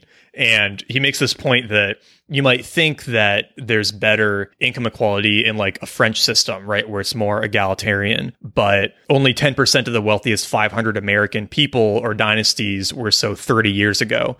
Whereas more than 60% of the French list are heirs, and a third of the richest Europeans were also the richest centuries ago, right? Well, that's the best thing about America in general. Yeah. I think, in my opinion, is like, I mean, Okay, who's the richest person in America right now? Jeff Bezos, probably. I think so. Yeah. Like he hasn't been rich for generations. No, he's been rich for like ten years. yeah, Bill Gates. He wasn't. I mean, his family was like they weren't like poor, but they were definitely just like upper middle class. And then like now he's probably one of the top five richest people in the world. Exactly. Zuckerberg. Zuckerberg. Yeah, it's like a lot of these people. It's like there's no dynastic wealth really, and right. in some ways that it's like it's better to have a greater disparity of income levels if there is a greater chance of everybody moving between those levels. Well, and that's the thing about Bezos, right? Bezos, like in theory, might not be in the top five next year. Like Amazon stock might not stay where it is. So he has skin in the game. like he has, he's facing, you know, he has the risk. Exactly. And people can easily exit the top 1% and people in, you know, the bottom 10% can easily get into the top 1%. Like, well, not easily, but it's, it's available, right? Yeah. Whereas in like a more European system, it's much harder to move between levels. His example of Florence was really interesting. Yeah, exactly. The same handful of families have kept the wealth for five centuries in Florence. Yeah. It's wild. And I, I, like how like this is a really good solution, and I think I mean this pops up in America. Like it's I don't know if it's a new thing in America or it's just a constantly dynamic system mm-hmm. where there are like industries that are kind of like outliving their usefulness. Like I, I mean, I would argue uh, a lot of distributors in many different fields, not just you know I obviously interact with beer distributors, but there's a lot of distributors in like the clothing industry or like you know, anything like food, even, right? It's like a lot of them are trying to create almost rent seeking laws to mandate their use. So, like for beer, that's been the case since prohibition, but you're starting to see like efforts in other industries too, where like actually Tesla was a great example. Tesla wanted to, this, this whole fight took place a few years ago, but Tesla wanted to own their own car dealerships. Doesn't sound like it's too shocking, right? I mean, I, I, when you hear about that, you're like, okay, what's wrong with that? But like, in most states they were actually not allowed to do so. Yeah, it had to be a separate entity that owns the dealership. They're still not. Yeah, it, like there's some states now where they have them, but in a lot of states they can't, and they can't sell their car. They they used to not be able to do it at all. Now I think they can do it selectively. Is sell their cars online. Right. Like why would that be illegal? Like, you, you know, but it, that's like a, a, great example of like people trying to put up these barriers to exiting from the 1%, right? It's like they're in the 1%. You might own like the most popular car dealership in the DC area, for example. You want to put up all these barriers so that can never not be the case. Exactly. So that's like where people would resent wealth, in my opinion. I think that's where a lot of the resentment would come, where it's like you have these unfair advantages that keep you there Whereas like just getting there is not really like anything to resent, in, in my opinion, at least. Yeah, it, it's got to be more focused on preventing any way for people to make themselves completely immune to falling out of the top percentage. Well, and outliving their usefulness, I think, is the main thing, right? It's like yeah. it's like if we all keep using Amazon and we're all customers of Amazon, I don't think any of us have like a actual problem with Bezos being rich. I think where we have a problem is if there was like a law that said you have to use Amazon. Yeah, exactly. and none of us wanted to use it. Like if, if you and I were like, man, I hate Amazon and I have, but like the government makes me use it. I would really resent the fact that Jeff Bezos is the richest person, right? yeah, I mean, we voluntarily use their service, and so it's like he deserves to be rich, right? I mean, at that point, exactly. Yeah, he's made something useful. All right, should we hop into book six? Uh, let's just see. Was there anything else on? Oh, the only there was one other thing for book five. Go for it. I, I liked how he said, so you can define a free person precisely as someone whose fate is not centrally or directly dependent on peer assessment. Yeah. And I think that was great because that would be like the thing I put in my notes was like, like okay, so in academia, you're very often judged by your peers. It seems like. I mean, I, I haven't been an academic, but that's from everything I've seen about academia. That's how that world works. Right. Whereas like I mean, it's not like when you start a business, you're not judged by other business owners. Yeah, you're judged by the market and customers. Yeah, it doesn't matter like if what I think your business does is like bullshit or not, or it's useful. It doesn't. It like doesn't matter, right? right? Like what you think of another business, it like matters what their customers think. Well, that's probably part of the problem too with the SJW virtue signaling type stuff that goes on is that it seems to be most prevalent in communities that heavily rely on peer assessment right? Like college is entirely driven by peer assessment because it's like the main thing you care about while you're there is sort of like your popularity and status amongst your peers. And then, you know, like aside from grades, probably more so than grades. And then like in tech jobs, right, you're very concerned about your status in the company and your status among like your peers in the company, your direct report and all of that. So in those areas, it's easiest for this tyranny of the minority type stuff to thrive because it's so dependent on peer assessment. Whereas I think we see amongst our friends who are, you know, self sufficient, there's like much less of that tyranny of the minority, obsession with peer approval type stuff going on because it just doesn't really matter for your security anymore. Right. Exactly. Yeah. And I think that's like, I mean, that's a pretty good way of summing it up, the way he described it, where it's like your fate is not determined by what your peers think of, of you. And I think that's like, it's really hard to put into words, but it's almost like a great way of seeing if someone's sort of like feet are on the ground or if they're like actually sort of in connection with the on the ground reality. Right. Like, you know what I mean? It's really hard to describe this, but like, okay, if you're a business owner and your fate depends on how your customers think of what you're doing, right? Like, you're obviously in connection with reality. And if you're like a writer, you know, you write a blog or you have a book, it's what your readers think that really matters, not what like I think Taleb has been doing this a lot or talking about this a lot, right? It's not what like the book reviewers, journalists think about your book. It's like what the readers think. Right. So yeah, I think there's like uh, it's really hard to put into words, but it's like just connection with reality is kind of the thing I keep coming back to. Yeah, I think that's a good way to put it. Should we dive into book six? Let's dive into book six. All right. Ooh, this is the whole like looking the part. Yeah, I loved this section. I'd never thought about it quite this way, but it makes so much sense once he articulates it. Yep. That like, basically, if you have the choice between two people who are kind of equally qualified for a role, you should choose the one who looks less the part because they would have had to overcome more challenges to get to that point than the person who just like, you know, breezed their way through. Yeah, you know, this was a really interesting. This is like a very different example than Taleb talks about. But I was talking about this book with my brother two days ago, and we were talking about quarterbacks in the NFL. And uh, there's all these like sort of common, you know, I'm going to use like air quotes, but common sense advice that you always hear about, like what makes a good quarterback. And one of those things is height. People say like, oh, like the best quarterbacks are like six six, six seven, because you got to see over the offensive line, which is usually six seven. Uh, six six or six seven is like a typical, you know, maybe anywhere between like six four and six eight, let's say, is offensive lineman.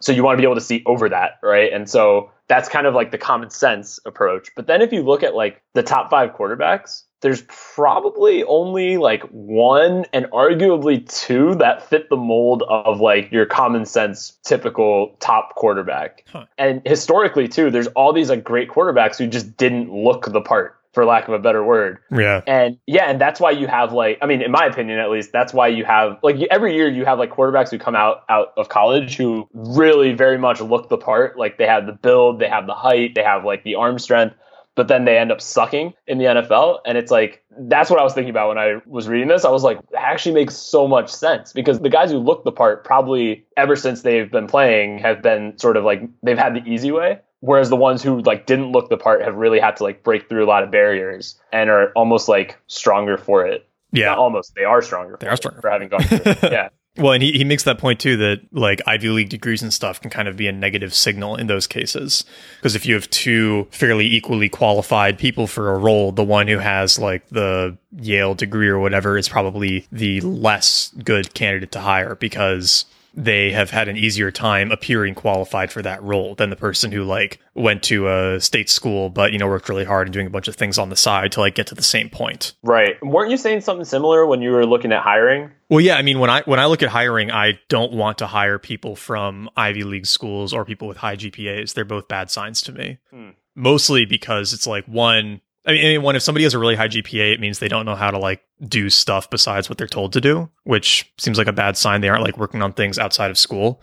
Yeah. And two, it's like I don't know. I just think that the Ivy League mentality brings a lot of baggage with it, of you know like entitlement and you know, kind of like what you deserve and all of that. And it's just like not something that I want to deal with. Yeah. like obviously there are exceptions, but uh, it's just like the top tier of privilege is not going to be like a great employee mentality usually. Careful, man. Your sister's going to get pissed. I liked his example about food a lot. Yeah. where and you know the the point that he makes is that food gets better through tiny variations from Sicilian grandmother to Sicilian grandmother. It doesn't get better with this like you know absolutely insane. What's the restaurant in Chicago? The, the really crazy one where you like walk in and there's no menus and no maitre d and uh, they like break all the food on the table and like all this crazy shit. Anyway, his point is that like that's not making food better. That's just like random experimentation, right? Most people enjoy burgers more than filet mignon, but you know, we've been convinced that filet mignon is better because it's more expensive and harder to get, right? Yep. And that's kind of its own form of like virtue signaling in a way where it's like, oh, you know, I can afford to eat filet mignon, like I'm better than somebody who eats a burger. Oh, there's definitely some of that. Yeah, or it's like, oh, it's better to go to this two hundred dollar fancy restaurant with no plates than it is to go get like a slice of pizza, but the pizza is much more enjoyable. Yeah, it's like he says, uh, he's like, I'm certain that if pizza were priced at two hundred dollars, the people with corks plugged in their behinds yeah. lining up for it. But it's too easy to produce, so they opt for the costly. And pizza with fresh natural ingredients will always be cheaper than the complicated crap. But one thing this section reminded me of is I heard somebody say this on a podcast, and uh, I didn't totally get it, and now I think I do. Is he was saying that whenever he goes to a really good steakhouse, he always gets the burger because he'll he knows he'll enjoy the burger more than most of the steaks, and it will be just an absolutely amazing burger, right? Yeah, because the quality of their meat is so good. Quality of the meat's so good. They're probably going to spice it really well. They're going to cook it perfectly, but it's going to be half the price and more enjoyable. And so now that I've read this, I'm kind of like, ah, I should just be getting the burgers at these places. I'm going to do that because I was like, you know what? It's right. He's right. Like I enjoy a good burger much more than a good filet mignon. Like a really good filet, it's almost like you're impressed that they made it good.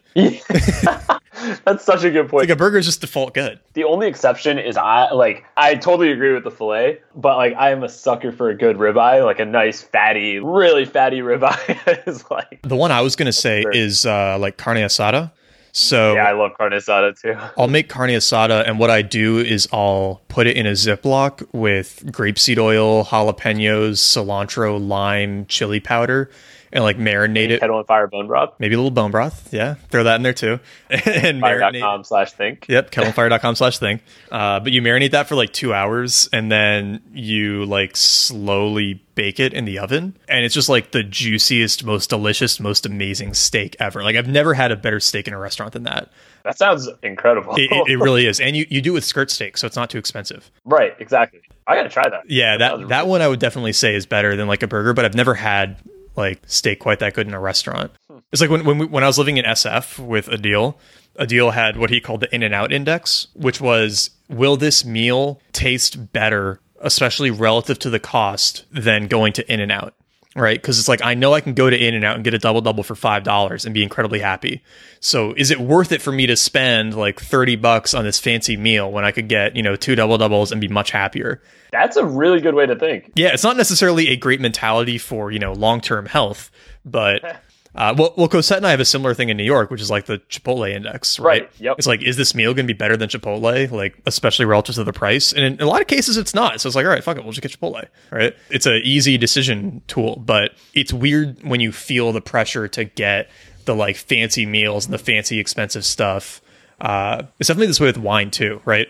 There's so much good wine in the fifteen to twenty five dollar range Yeah. like most good wine is in that range but then you feel like oh i got to get this like $80 bottle to really be fancy or whatever Yeah, I, I totally agree with that. And I think the same thing for like beer also is like there's some really good beers in the expensive range too, Mhm. but many of them are, you know, kind of made almost to like give people the sense that they're drinking something more expensive than Oh. it actually being than it actually being that innovative, right? So like Yeah. there's a lot of like cool experimentation that happens at the high end, but there's also a lot of cool experimentation that happens that doesn't cost you a fortune and require you to spend forty dollars on a bottle. well yeah i mean when we went to that bar in sf and got the pliny the younger that was the price of a normal pint they weren't charging anything extra for it Yep. yeah That's exactly what I mean. Yeah, there's like some like you don't need to spend 40 50 dollars a bottle, which is what there are plenty of breweries now that are doing that. And um I mean, it's kind of like he I think it's this chapter, right, where he brings it up where he's like an entire industry meant to swindle you will swindle you. Financial consultants, diet advisors, Oh, exercise experts,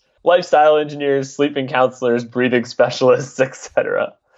And it's kind of like, yeah, if there are people willing to pay for it, someone's going to make it. But I think you're right, like with wine too. Like maybe, you know, I'm sure with some of the high end wines, I'm sure there's, you know, something different. But I think the delta of what the difference is versus the delta in the cost i- is probably rarely worth it. right Right? Like I'm, I'm imagining like a thousand dollar wine can't be like a hundred times better than a ten dollar wine. yeah that's the real question is is it that multiple of better and it's usually like you're going from a you know four and a half star to a 4.7 star which is like a pretty marginal difference especially after you've had a glass right Yeah, exactly. because it's like the first glass of wine you're like really tasting it and enjoying it and then after Yep. the first glass you're just like drinking wine right. for for most wines yep. exactly.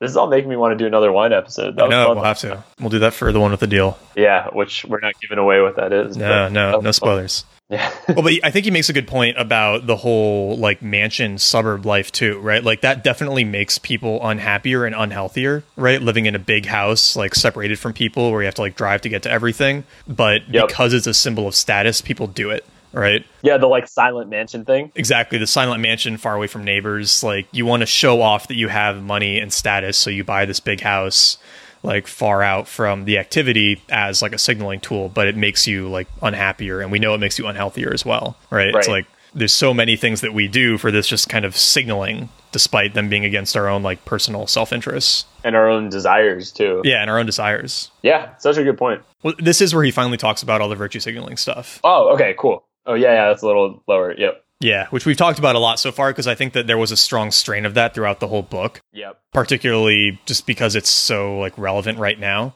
And he, he brings in the example that you mentioned earlier, right? Where, and I think this actually happened at Amherst, where students were like shitting on this speaker saying that he wasn't like taking into account white privilege and all of this. And it's a great video if anyone hasn't watched it. It's this like, Oh, I haven't seen that. it's hilarious because it's this like it's this guy it's this like white kid and he's like oh privilege privilege like you're not taking into account how people with power like systematically oppressed like minorities and like all these other people and that's the only reason they were successful and all of that and then D'Souza's like look if you really believe that that white people have like all of this stuff for unfair reasons and I think D'Souza's like Indian or something too right so he Yeah, yeah, he's Indian. Yep. um he's saying like look if you really believe this like why haven't you given up your spot at amherst right right. And right. the kid just has like no response like there's nothing he can say at that point right. What do you say at that point? i think he keeps like repeating the same stuff where he's just like no no no like you don't understand like privilege and power and all this and he's like well okay like prove it like show me you actually care about this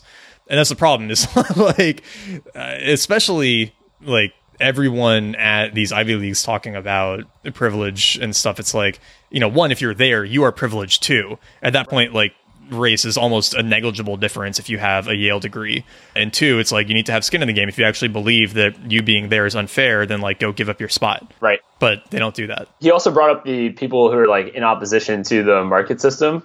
Yeah, exactly. Thing, right. The socialists who are tweeting about it on their iPhones, right? right. Or the, the anti capitalists who are tweeting about it. It's like, well, if you are really anti capitalism, you need to go live in a cabin in the woods, right? Right. Or he said uh, somewhere in Vermont or northwestern Afghanistan. yeah. um, no, but I think it's a good point though, right? It's like it's like you can't have it both ways. Yeah. And that's like the equivalent, right, of the Amherst thing. It's like you're having it both ways when you complain about this, but then you don't do you don't take the action that you can take. Exactly. Right? I really like the way that he brought this up, or the way he brought this to an ethical principle, where he said, I know of no ethical system that allows you to let someone drown without helping him because other people are not helping. Right. No system that says, I will save people from drowning only if others too save other people from drowning, which is like, you know, the argument that someone would come back with if you say that class privilege thing to them, right? It's like they would come back and be like, well, you know, what difference is my seat going to make, right? It's a whole systemic issue. And it's like, okay, like that's not really a valid response. yeah, exactly. It's like saying that, oh, well, letting this one person drown is fine because so many other people are going to drown this year. Exactly. Well, it's kind of like the example, I think we brought this up in a past episode, but somebody was like picking a fight on my dad's Facebook, and the guy was like just a very militant vegan. And sort of like in the course of his fight picking, he eventually was like, well, you know, humans are the ultimate plague on this earth, and we need to just like get rid of humans if we want to save the environment. And, you know, I was so tempted to just comment and be like, look, like okay well start with yourself right? Right. If you truly believe right. that then you should have offed yourself by now but you haven't so you obviously don't truly believe this. It's like those absurd arguments where people say like oh i don't want to have a kid because this is such like a bad world to bring a kid into. And it's like if you think this world is you know too bad for people to live in it then like why are you still here? You obviously don't really believe that. Right exactly. Yeah your actions are not reflecting your beliefs. Exactly. When you say stuff like that. Or it's like i mean there's a lot of people like America is like very obviously not a perfect country, right? Like there's a lot of flaws, but there's a lot of people that like not a lot. Okay, it's probably again a minority situation, right? Like, but there are some people that pretty much like like I can't see anything that they've ever publicly said that was like good about the American system. Oh yeah, but they still but, live like, here. Clearly they well yeah, and it's like not that hard to move. Like Yeah. for these people I'm referring to, it's like they they have some means, right? It wouldn't be that hard for them to like move to Canada or to like Europe, uh, you know. But like, I'm sure you see people like that on your social media sometimes who are like always saying like how you know these things in Europe are so much better, or, like Canada's better, or whatever. It's like you clearly don't actually believe that. Yeah. Otherwise, like you would very easily be able to, you know, it is not that hard to go live somewhere else. especially an English speaking place like Canada. Like you could always say like, you know, for France or something, okay, I don't speak French. Okay, maybe that's maybe that's a valid excuse. But like Canada or the UK or something, like it's still English. I kept thinking about that during the election too, where it was like all these people were saying, "Oh, if Trump gets elected, I'm going to Canada," right? And it's like, who actually went? Right? Maybe like two people. Yeah. so it's like everyone who was posting about that on Facebook when they were doing it, I was like, "Come on, like you're not actually going to do it, right? This is so ridiculous." Yep. But it's it's like that same virtue signaling, right? You want to show that you're part of the in group, and so you have to say like, "Oh, I'm so you know incensed about this that if it happens, I'm going to like do these things." But then you know, there's actually no pressure to follow through because everybody else engaging in it knows that you're all in this sort of complicit agreement to, you know, just like look really virtuous uh, without ever having to actually do anything about it. Yeah, exactly. And I think um he brought I don't know if it's in my notes, but he brought up um this one point that that reminded me of of how like everyone always like wants to do something for the children, right? And uses that as like the sort of like virtue that they want to push for, whether it's like, oh, these children are like starving or they need healthcare or like these kinds of things. Yeah. But a lot of times that's just virtue signaling also. Like it's Exactly. not necessary like they're not actually trying to do something for the children. Well, a, a really good example of that that I kind of discovered recently is those trips that especially like high school and college students will go on to help orphanages in other countries. That's actually really bad for those places. Hmm. it like makes you look really good as a tourist but apparently because these orphanages get so much aid from tourists and from you know foreign governments and stuff they will literally steal children from impoverished locals wow. and keep them in the orphanages to like prop up these orphanages and to like make it seem like there's way more you know parentless kids than there actually are or they will like pay families to let their kids fake it for a while so that the orphanages can keep getting supported and so there's like these pretty big movements and actually i found it through jk rowling because she tweets about it a lot uh, is that there's like pretty compelling movements to just like stop giving any aid to these foreign orphanages because it's making the problem way worse. But people are mostly going, right, because like it looks good and you know it's great on your college application. I don't know. Have you ever seen the Tumblr account Humanitarians of Tinder? No. It's a hilarious Tumblr account. It's just like all these white people playing with babies in Africa.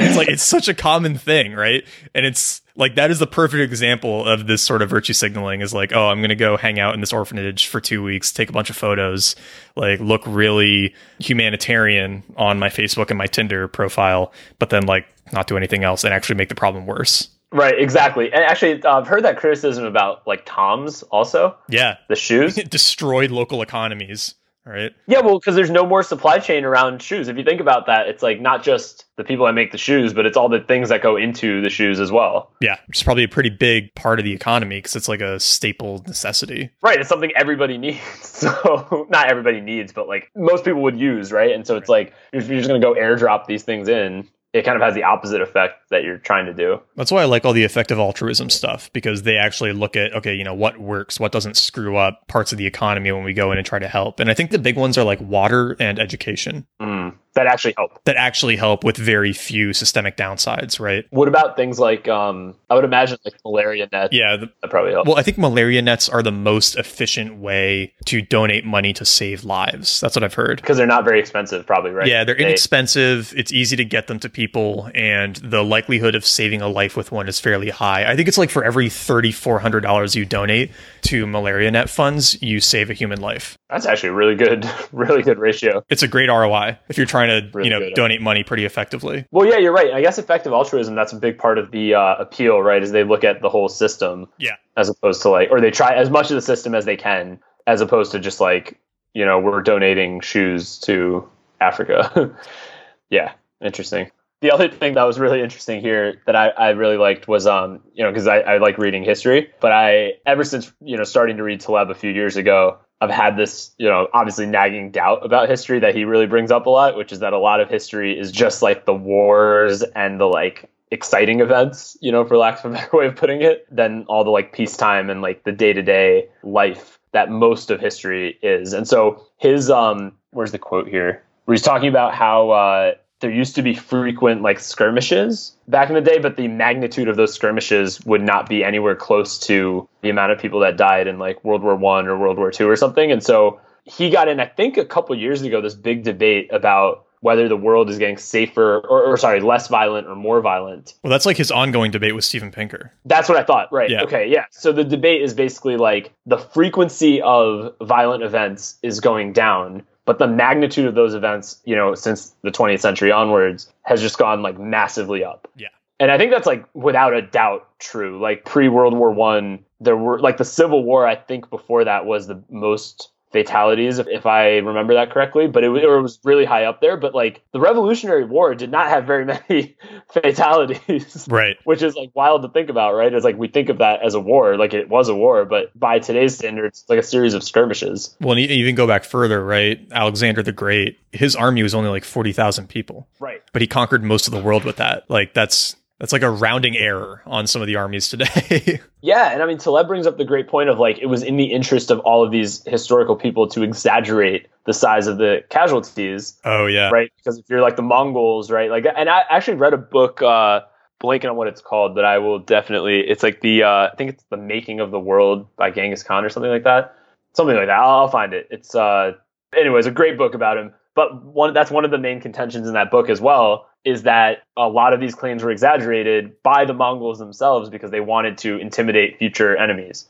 Yeah. So they would say like, "Oh, we slaughtered every single person in the city and we killed 500,000 people." But then really it might have been like 5,000 people, which is still a lot, but like it's not 500,000 people. Yeah. I think in that book there was like a quote of like one of the the messengers scrolls that they had sent to another city that was like there's a river of blood running in this city because we slaughtered every single man, woman and child and like but that like turned out to like not be true at all. Right. yeah, and it was a way to basically get the next city to submit without even having to fight them. Which is way more efficient. So Oh, definitely. And again, it like prevents more of the bloodshed. I mean, he Taleb's got that the great example about Italy, where people were saying that like, oh, Italy's been in this period of stability for the last 150 years or whatever but more than 600,000 Italians died in the Great War, which was an order of magnitude higher than all cumulative fatalities in the 500 years before it, right? Yep, it's the fat tail. Yeah, it's, right. well, it's yeah, very much so. I mean, in four literally the fat tail. Uh, how, how, long was World War One? Four years? Five years? Yeah, 14 to 18, I think. 1914 yeah, to 1918. Yeah. So yeah, you could you could lose 600,000 Italians in four years and lose versus 60,000 versus 60,000 in the prior 500 years. yeah. Right. So it's like yeah, sure, there's fewer events, but the events are so much worse, right? That you really can't say the world is getting like safer. Right. I mean, it was kind of like I I had this discussion with my mom when I was living in Argentina where she was basically saying like, you know, be careful, like it's dangerous there, all of that. And I was like, well, I mean, actually, like in Argentina, there's a lot of muggings, but there's very little violent crime, right? So mm-hmm. you have extremely low probability of getting shot in the street. Whereas right. if you're in New York or DC or Chicago, whatever, like much higher probability of getting shot, much lower probability of getting muggings. So you have a lower probability of something bad happening overall. But if something bad happens, it's way worse, right? Right. Exactly. The magnitude is way way worse. Exactly. And I was like, I'd much rather have small chance of getting mugged than a smaller but fatal chance of getting shot. Yeah. That seems, you know, way preferable. And that's kind of the point he's making here. And it's it's the point some people have made too about tribal society as well, is that, you know, you would like get into these wars with neighboring or like battles with neighboring tribes, but it was never like all out, you know, total war marching through killing all of the civilians style like you know World War II total war kind of massacre, right? Right, exactly. The magnitude thing I think is a very easy thing for us to forget you know, like just instinctively, like we think, oh, if there were 10 wars, that must be worse than if there's one war. But it could be like orders of magnitude different. Well, and especially now with nuclear weapons and stuff, right? One yep. day could be an order of magnitude worse than all wars in human history. And that's, I think that's part of Taleb's point too about how the world is not safer today, is because it literally could just, you know, in one day wipe out all of humanity if people wanted to. Exactly. And we have the capability to do that. Exactly. And that was never possible before. Right. Yeah. I also like this quote he had about history books, which is reading a history book without putting its events in perspective offers a similar bias to reading an account of life in New York seen from an emergency room at Bellevue Hospital. Yeah. That's like such a great way of putting it. Yeah. I saw these book recs he put in there. I, am curious to check one of them out to see if it'd be interesting. The history of private life? Yeah, I wonder if it'd be interesting. Yeah, it sounded interesting, right? Yeah, it seemed interesting. Like, it seemed like stuff that never gets talked about. Exactly. Just like, what was life like? Like, we always speculate on it, right? We just hear about the big military events and, you know, some religious history stuff, but never just about, like, what was life like? Yeah like what did Seneca eat on a non-fasting day? Yeah, right. Although he was super rich, so maybe it would be different than the normal day-to-day life. Yeah, fair.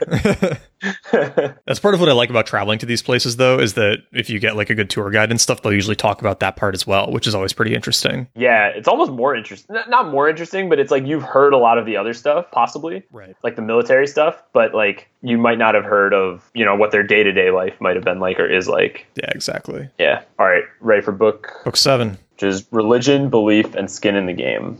I got the sense that like he would be very good friends with Jordan Peterson. yeah, I would love for them to do like a oh podcast together. Oh, that'd be amazing. They're very different personality wise, mm-hmm. right? Like obviously they both stick up for things that they believe in, but you know, so from that standpoint, they're similar personality wise. But like Peterson usually doesn't like go on the attack. Yeah. right. like in the same way that Taleb does. He gives like a wonderful defense. Right. I feel like they'd be the friends in the bar and Peterson would be like holding Taleb back, right? Yeah, exactly. Be like, all right, come on, Nicholas, let's go home. Like you've had too much. You know what? That would be like an incredible drinking outing. Would be like going out with both of them. Oh yeah, that'd be amazing. that could get like very interesting. Uh, and the best place to do it would be like outside of the Middlebury campus. uh, no, just somewhere where you can also get like Sam Harris and Steve Pinker to show up, and then yeah, well, and be a good time. This is a, a, tangent, but obviously related to the book. Is I did not realize that Taleb and Sam Harris don't like each other. I think Sam Harris started it. Okay, so I don't even know the history of it. I just saw some of the shots at Sam Harris, and I was like, "Whoa, this came out of nowhere." Yeah, there's a quotation from Sam Harris in I think it was in an interview or something about Taleb, and it is one of the most hilariously well written mean things I've ever read. what is it? Ah, God, did I send it I'm to you? Gonna search for it. No, yeah, gonna, maybe you did. Uh, I'm just gonna search it right now. Let's see. Because you wouldn't think that they would dislike each other. You know what I mean? Yeah, it seems like they could get along, but Oh, I see. I, I think I have seen this quote before. The one about him being like a bully and yeah, about how he had dinner with him once. oh wait, maybe I'm looking at a different one. The quote I'm seeing is like, I know many of you love this guy and think he's a genius. Yeah, that's the one. Okay. You want to read it off? Yeah, okay, so Sam Harris on Nassim Taleb. I know many of you love this guy and think he's a genius. I can assure you, none among you are as impressed with his intelligence as he is. This guy is just insufferable, and he's a bully, and most of the time doesn't make any sense, and never knows it. I've actually never witnessed a marriage of incompetence and confidence so fully and grotesquely consummated in the mind of a person with a public platform. This is the most arrogant person I've ever had the misfortune of meeting. When you meet him, you quickly discover that he radiates a sense of grievance from his pores in a way that few people do. It's kind of like a preternatural force of negative charisma. and he can convey his contempt for everyone at the table, even in the way he says, pass the salt. He is so convinced that his genius has not been appropriately lauded that he finds some way to communicate this in almost every interaction.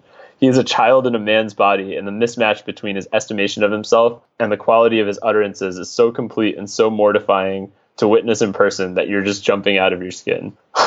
It's like you almost can't be mad at him for saying that because it is so it is like the best insult I think I've ever read. Yeah.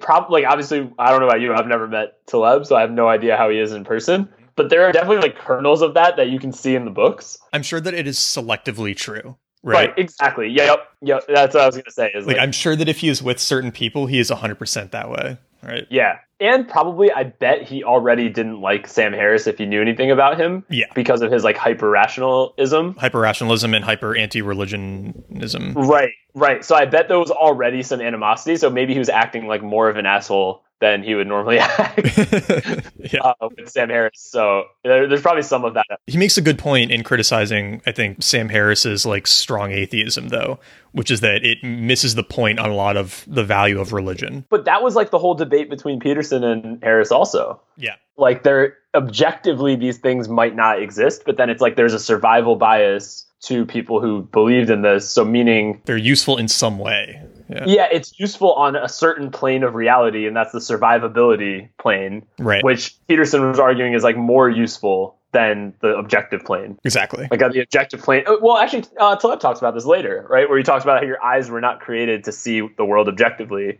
they were created to help, or not created, but they've evolved to help you survive. Yeah, I think that's a perfect example. Yeah, And it's honestly, I find it hard to know which side to come down on in that argument. I find both sides very compelling. same here. Right. It's like you would think from the science perspective, right? I think so. I think maybe it comes down to like if you're a strict Darwinist, then it's like all about survival. It like kind of doesn't matter what's the objective, like what's objectively better, because the only thing that's objectively better is survival. Like you know what I mean? I mean, I think part of it too could just be that it's kind of like Taleb's distinction between science and scientism. It's Oh, like yeah, there are things where Sam Harris's idea of truth makes sense, but then there are other things where it doesn't, right? Like his version of truth as like, you know, what is logical and reasonable and like deducible by, you know, empirical observation and all of that.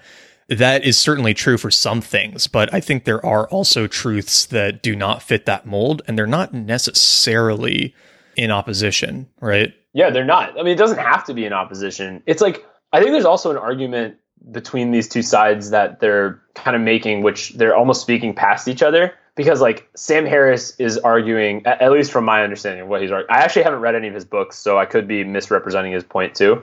So correct me if I'm wrong, but it seems like he's arguing that like there is an objective world, and that's the world that we live in, and that's like in that world there's like no such thing as like a god. That's observable at least. And there's nothing that you can objectively empirically say that like you know there's something to religion like re- religion is not real on that plane of reality. But i think what the other side is saying is that we don't live in the objective world we live in the experienced world. And in the experienced world it's not just about what's objectively there it's how we actually experience it i don't know that's my interpretation of the debate Yeah. but i could be wrong about that have you read any of his books like sam harris's books i haven't i haven't done that yet. Yeah, I've read I've read Waking Up and Lying. They're both excellent. I'd highly recommend them. Yeah, I, we, I think we've talked about doing one of his books on the show at some point. Yeah, I would be down to do Waking Up because he actually, and this is where it's funny with uh, Taleb's whole argument, is that Taleb is basically saying that you've got all these atheists who say that oh religion is terrible and bad but then they go to yoga 3 days a week and like sit in concert halls and listen to beautiful orchestras right? They still do religious rituals. They just have a different name for them. And that's where i think sam harris's stuff is interesting too because he's a very spiritual person in terms of he meditates a lot right? He, he spent over a year on silent meditation retreat. Wow. Like he's a really intense meditator and like big into the you know, LSD, mushroom, you know, internal realization type stuff. But then he's also very anti-religion. And I think, like, I think Harris's point is that religion is not necessary for any of these realizations, and that you can have all of the good of religion without any of the bad. And I think that's kind of the crux of his argument is that religion is like a net negative because you don't need it for any of the good things, and then you just have all these bad things left over. Um, Yeah. That people would not do any of these bad things without a religion to drive it. Interesting. I mean, it's like that's the thing. It's like both sides seem to have just some truth, right? And it's like hard to pick which side is like fully correct. Luckily, we don't have to. Everyone can go listen to their podcasts and decide for themselves. And Taleb and Sam Harris and all these guys can keep arguing and producing entertaining podcast episode. I would love it if Taleb went on Sam Harris's podcast. That would be great. Oh my gosh, I, that would be unbelievable. That'd be so good. Because, like, you know, Harris is open to that too, because he had uh, Scott Adams on. He had that, like, really strong Muslim apologist on. Oh, really? Which was that? I haven't heard that episode. Oh, that one's amazing. Uh, he titled it The Best Podcast Ever, I think. Oh, wow. I need to check that out. And it's literally just him and this guy yelling at each other for three hours. Like, it is painful to listen to. But is it interesting or no? It's interesting too. Actually, he did this recently as well with uh, Russell Brand, you know, the actor. Yeah. So Russell Brand has like a podcast and he had Sam Harris on and Sam Harris put the audio on his podcast as well. And Russell is just like the most insufferable postmodernist I think I've ever listened to on a podcast. Like, Wait, uh, I haven't heard the episode, but Peterson went on Russell Brand too. oh God, I have to listen to that. I haven't seen that. I mean, I haven't heard it, but I saw Peterson tweet that they like there was a picture of them together, and he said he just went on the podcast. I wonder if it's out, but it's just a really painful episode to listen to. And like you have to give Harris credit because he like doesn't lose his cool. He's like very patient and Russell's just like screaming over him for half the episode. Really? Yeah, yeah. What's the podcast called? Under the Skin. Uh yeah, that's Russell's podcast, but Oh, he it is out. It is out. The Peterson one is Oh. out. okay, I'll have to listen to that later. Yeah, that'll be interesting. Yeah. Cool. All right. Well, I think that was book seven, right? Book seven. Let's let's hop into book eight. Risk and rationality. We're coming up on three hours here. Yeah. This is, well, this was expected. This is It was like- expected. Yeah, we, we knew we ran this risk. Well, this one and Twelve Rules and Anti Fragile were the longest. Like we knew they were going to be the longest. Oh yeah. Book eight, Risk and Rationality, I think was the one I got the most from. And maybe he was building to it for the whole book, but I felt like there was the most new stuff in this. He said that. He said the best chapter comes last, or something. Yeah, that's right. He did, didn't he? Yeah. that was like in the subtitle. Yeah. Yeah, I agree. I got the most out of this one too. I think he also completed a lot of the thoughts in this one that I think have been like floating around throughout Incerto. Yeah. That's how you say it, right? Incerto? hmm I think so. Yeah. Well, the whole ergodicity thing he's touched on in light ways in the past books, but this is the first time he really explained it. Yeah. And I had to reread the explanations a couple times to really get it. But once you get it, it makes a lot of sense, Yeah. especially for the difference between, you know, individual actors and complex systems, skin in the game versus no skin in the game. It really brings a lot of that together. And also kind of like the anti fragile benefits and the black swan risks. Like it shows how a lot of it ties together into kind of a simpler idea. How it's all connected. Yeah, Yep. how it's all connected. Actually, you know, weirdly enough, I would actually like if I were ne- have I never read anything by Taleb, I might actually recommend someone starts with this. yeah, You know what I mean? It's like the least complicated. that's a good point. It's the easiest entry point. Yeah, like I could see someone getting intimidated by some of the math and stuff in the other books, but like you would almost be more curious to learn about that after reading this book. This book's almost like the gateway to a lot of the concepts, if you think about it. Yeah, it would make you much more curious about the stuff in the other books, I think. Hmm. And there's less like math and things. Yeah, there, I mean, except for the appendix, there's like not much. But uh, I guess starting from uh, one of the things up here that I, I liked is that um, just looking at a whole bunch of. Re- oh, yeah, here it is. For the Lindy discussion, he says, Not everything that happens happens for a reason, but everything that survives survives for a reason. Yeah. And I thought there was one thing that he missed on that, or that not missed, but he could have said one extra sentence there, which is that you don't have to know the reason, right? Like you don't, you might not know the reason. Like you don't have to be able to explain the reason for it to be true. because I think that's a, a flaw, right? A lot of us who are sort of like, um, you know, people who uh, like have like any kind of like curiosity, always try like I don't know about you, I always try to like find what the reason is for something, right? And like mm-hmm. a lot of times I can like run myself around in a circle trying to figure out a reason, but like I might not need to know the reason. I might just need to know that it works. That it worked exactly. Or you could uh, it'd be easy to intuit the wrong reason, right? Yeah or like yeah or get into like some kind of narrative fallacy mm-hmm. it's like what we were talking about about waking up versus like or like doing your work in the morning versus like you know like waking up early and how that sets the tone for the rest of the day it's like you don't need to know like the neurochemical reason why that's true. yeah. it works, it works. if it works, it works. Exactly. Well, I, I've started taking that approach to a lot of my own emotions as well. It's like, if I like something, I don't need a reason that I like it. It's just like, well, I like it, right? It's like it. Yeah. yeah. and I feel like the need to explain kind of like waste time or even trick you into false stuff pretty easily. I think Jocko does a really good job too of like doing that, where it's like when people ask him questions, like I, have said this before, but his whole answer to like when people say, "How do I wake up early?" and he's just like, "Wake up early." Early, yeah. Right? It takes all the complication out of it and makes it almost in a weird way easier when you take all the complication out of it. He he had a great one earlier this week where somebody tweeted at him and was like, "I always give up on my diet and exercise regimes after two weeks. Like, what can I do to get more disciplined about it?" He's like, "Be more disciplined." right? Yeah. You're just like you're not disciplined enough, right? It's like very simple, and it's the yeah. truest answer as well, right? Right. yeah, but I think that was like a cool thing where he said for this chapter that was like that's a good way of setting the stage. And uh, I'm trying to see.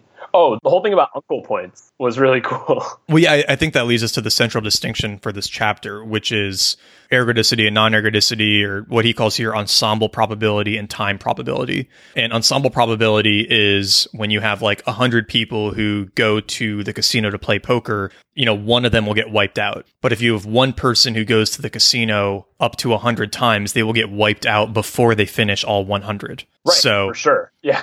the probability that applies to the ensemble is not the same as what applies to the individual because you can get wiped out and then keep playing the next day. And it's the same thing as like the Russian roulette, right? It's like if you're playing Russian roulette and every time you don't die, you get a million dollars, you can't play it six times and make, you know, 83.33% of $6 million right? Like yeah. you're going to die somewhere along the line. But if you have 100 people and each of them plays Russian roulette once, a sixth of them are going to die, but five sixths of the other ones are all going to make money, right? So it works in the aggregate for the probability. It does not work for the individual. Yeah, and I think that's a really good point he's making here for the problem with a lot of like financial forecasts and the way that a lot of things are computed in finance, right? Where, or not just finance, probably everywhere, where it's like they're confusing the two types of probability. Yeah. Yeah.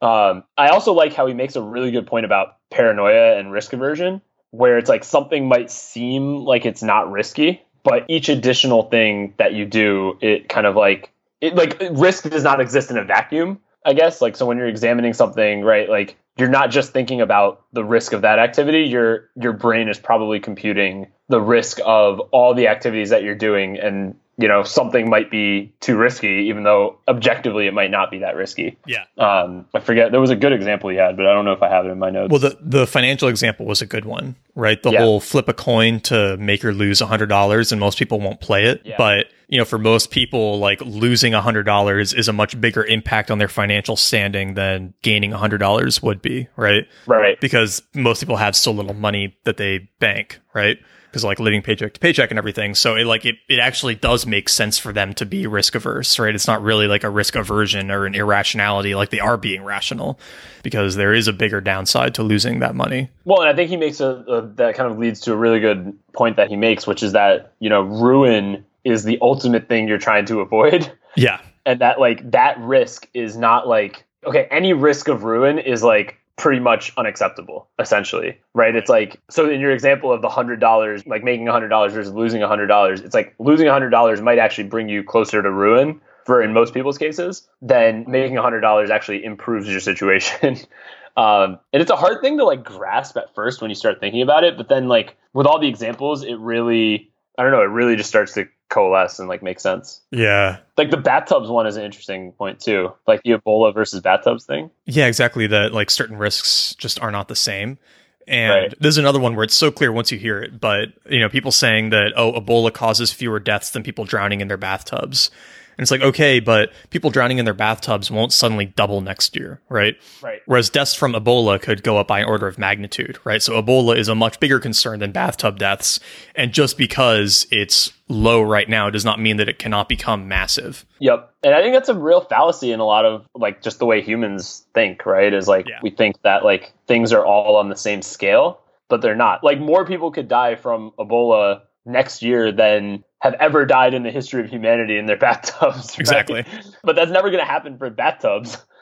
like Right. next year, more people are not going to die from bathtubs than have ever died in the history of bat. Like that's just not one of unless something changes with bathtubs, right? Like just, you know that could change that um that calculation. But like like you see the point I'm making though, right? Exactly. Like some things are yeah, some things can scale to a whole different level. Well, it's kind of like when people have risk. Like um, if it always goes back to finance, I feel like, but a lot of the uh, you know like new financial instruments, like you know in the um in the financial crisis, like the credit default swaps, it was like, well, okay, the odds of this, you know, going like in most years, this is like this is like ninety nine point nine percent safe or something, right? But like even if that was true, the risk of it, like that point, you know, whatever small percentage chance that it's all going to blow up, that was like systemic risk. right. It wasn't just something where it's like, okay, well, in that 0.1 percent of time where it doesn't work, it's just going to go down and like, okay, it goes down ten percent, no big deal. It's like if it goes down, it's it's going to collapse. Yeah. Well, and that's been kind of his point about like terrorism too, because you'll you'll notice he gets into like Twitter rants about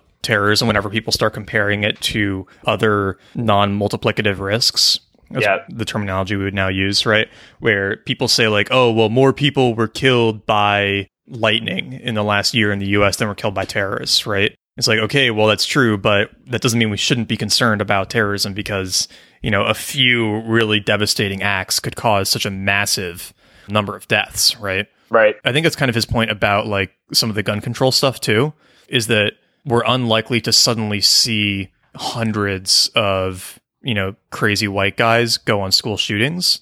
But if, you know, a terrorist group did get, you know, into the US and get their way, like you could see that result. So we should be more concerned about the terrorism organizations than crazy individuals within the country. Yeah, I agree because that's sort of almost like normal variance in some ways. Yeah. Um, have you? Uh, well, I think this is. I think this is a true stat. It could be wrong, but I've definitely seen that stat floating around of like how uh, gun deaths have actually gone down over the past 20, 30 years. But I could be wrong, like on a per capita basis. But I could be wrong about that. I think that's right. Um, but I think that's a medicine thing. Like I, I think that gun deaths have gone down, but shootings have gone up. Oh, Right. I see. That's a good point. Yep. We've just gotten yeah, better. so people at- are just not dying. yeah, people yeah. just aren't dying from them. Yeah. Okay. Yeah, that makes more sense. Which was like uh, I heard somebody talking about this in an interview. It was like an FBI guy, and he was saying like people have this sort of illusion of safety because so many fewer people die now, but fewer people die just because medicine's better intervening. So like you still have a decent chance of getting like stabbed in a dark alley, but you're less likely to die from it. So you should still like learn how to defend yourself in those situations. Right. Yeah. You don't want to get fooled by the statistics about less death, Right. which I thought was kind of interesting. But- Yeah, that's really interesting because that's the stat you would end up looking at. Exactly. It's like, oh, well, not many people are dying, so it's like fairly safe. And well, no, you know, you still don't want to like get stabbed and get rushed to the hospital and you know maybe lose you know full function in one of your arms, right? That's not going to be a fun life. You know, like you won't No. die, but Yeah, but it's still like still has a big risk. yeah, Cool. I think for that one, that was that was most of it. kind of sums it up. Yeah. But I thought that was a really good chapter to like sum up the whole book and like a lot of things that he's talking about. Exactly. And it, I mean, I think the way it ties back to skin in the game is like a little not immediately intuitive, but it's basically that when you have skin in the game, your outcomes are not ergodic, right? So it's like when you are playing Russian roulette, uh, you can't calculate ensemble probabilities, right? Yeah. so you can't say like, oh, my expected value is eight hundred thirty-three thousand dollars, right? Because you're going to die somewhere on the way to eight hundred thirty-three thousand dollars. right. Right. So, exactly. like when you have skin in the game, you can't use those kinds of odds. You have to go for like the timeline type odds, which are very different. it will lead you to take very different actions. Exactly. Yeah. Well, it, I'm surprised he didn't bring this back up in Skin in the Game because it was a great point in Anti-Fragile, which is like the average life expectancy is, you know, like 82 or something. And so there were these financial planners on TV giving advice for what to do if you're 76, so you only have six more years to live. Right. And it's like, no, no, no. If you're 76, your life expectancy is like 89, right? Right. it changes. You can't use ensemble stats for yourself at the individual level. It doesn't exist, right? It's like what he says about static versus dynamic probability, right? It's like it's like a lot of people are not good at dynamic probability where things change as Exactly. you move along. yeah.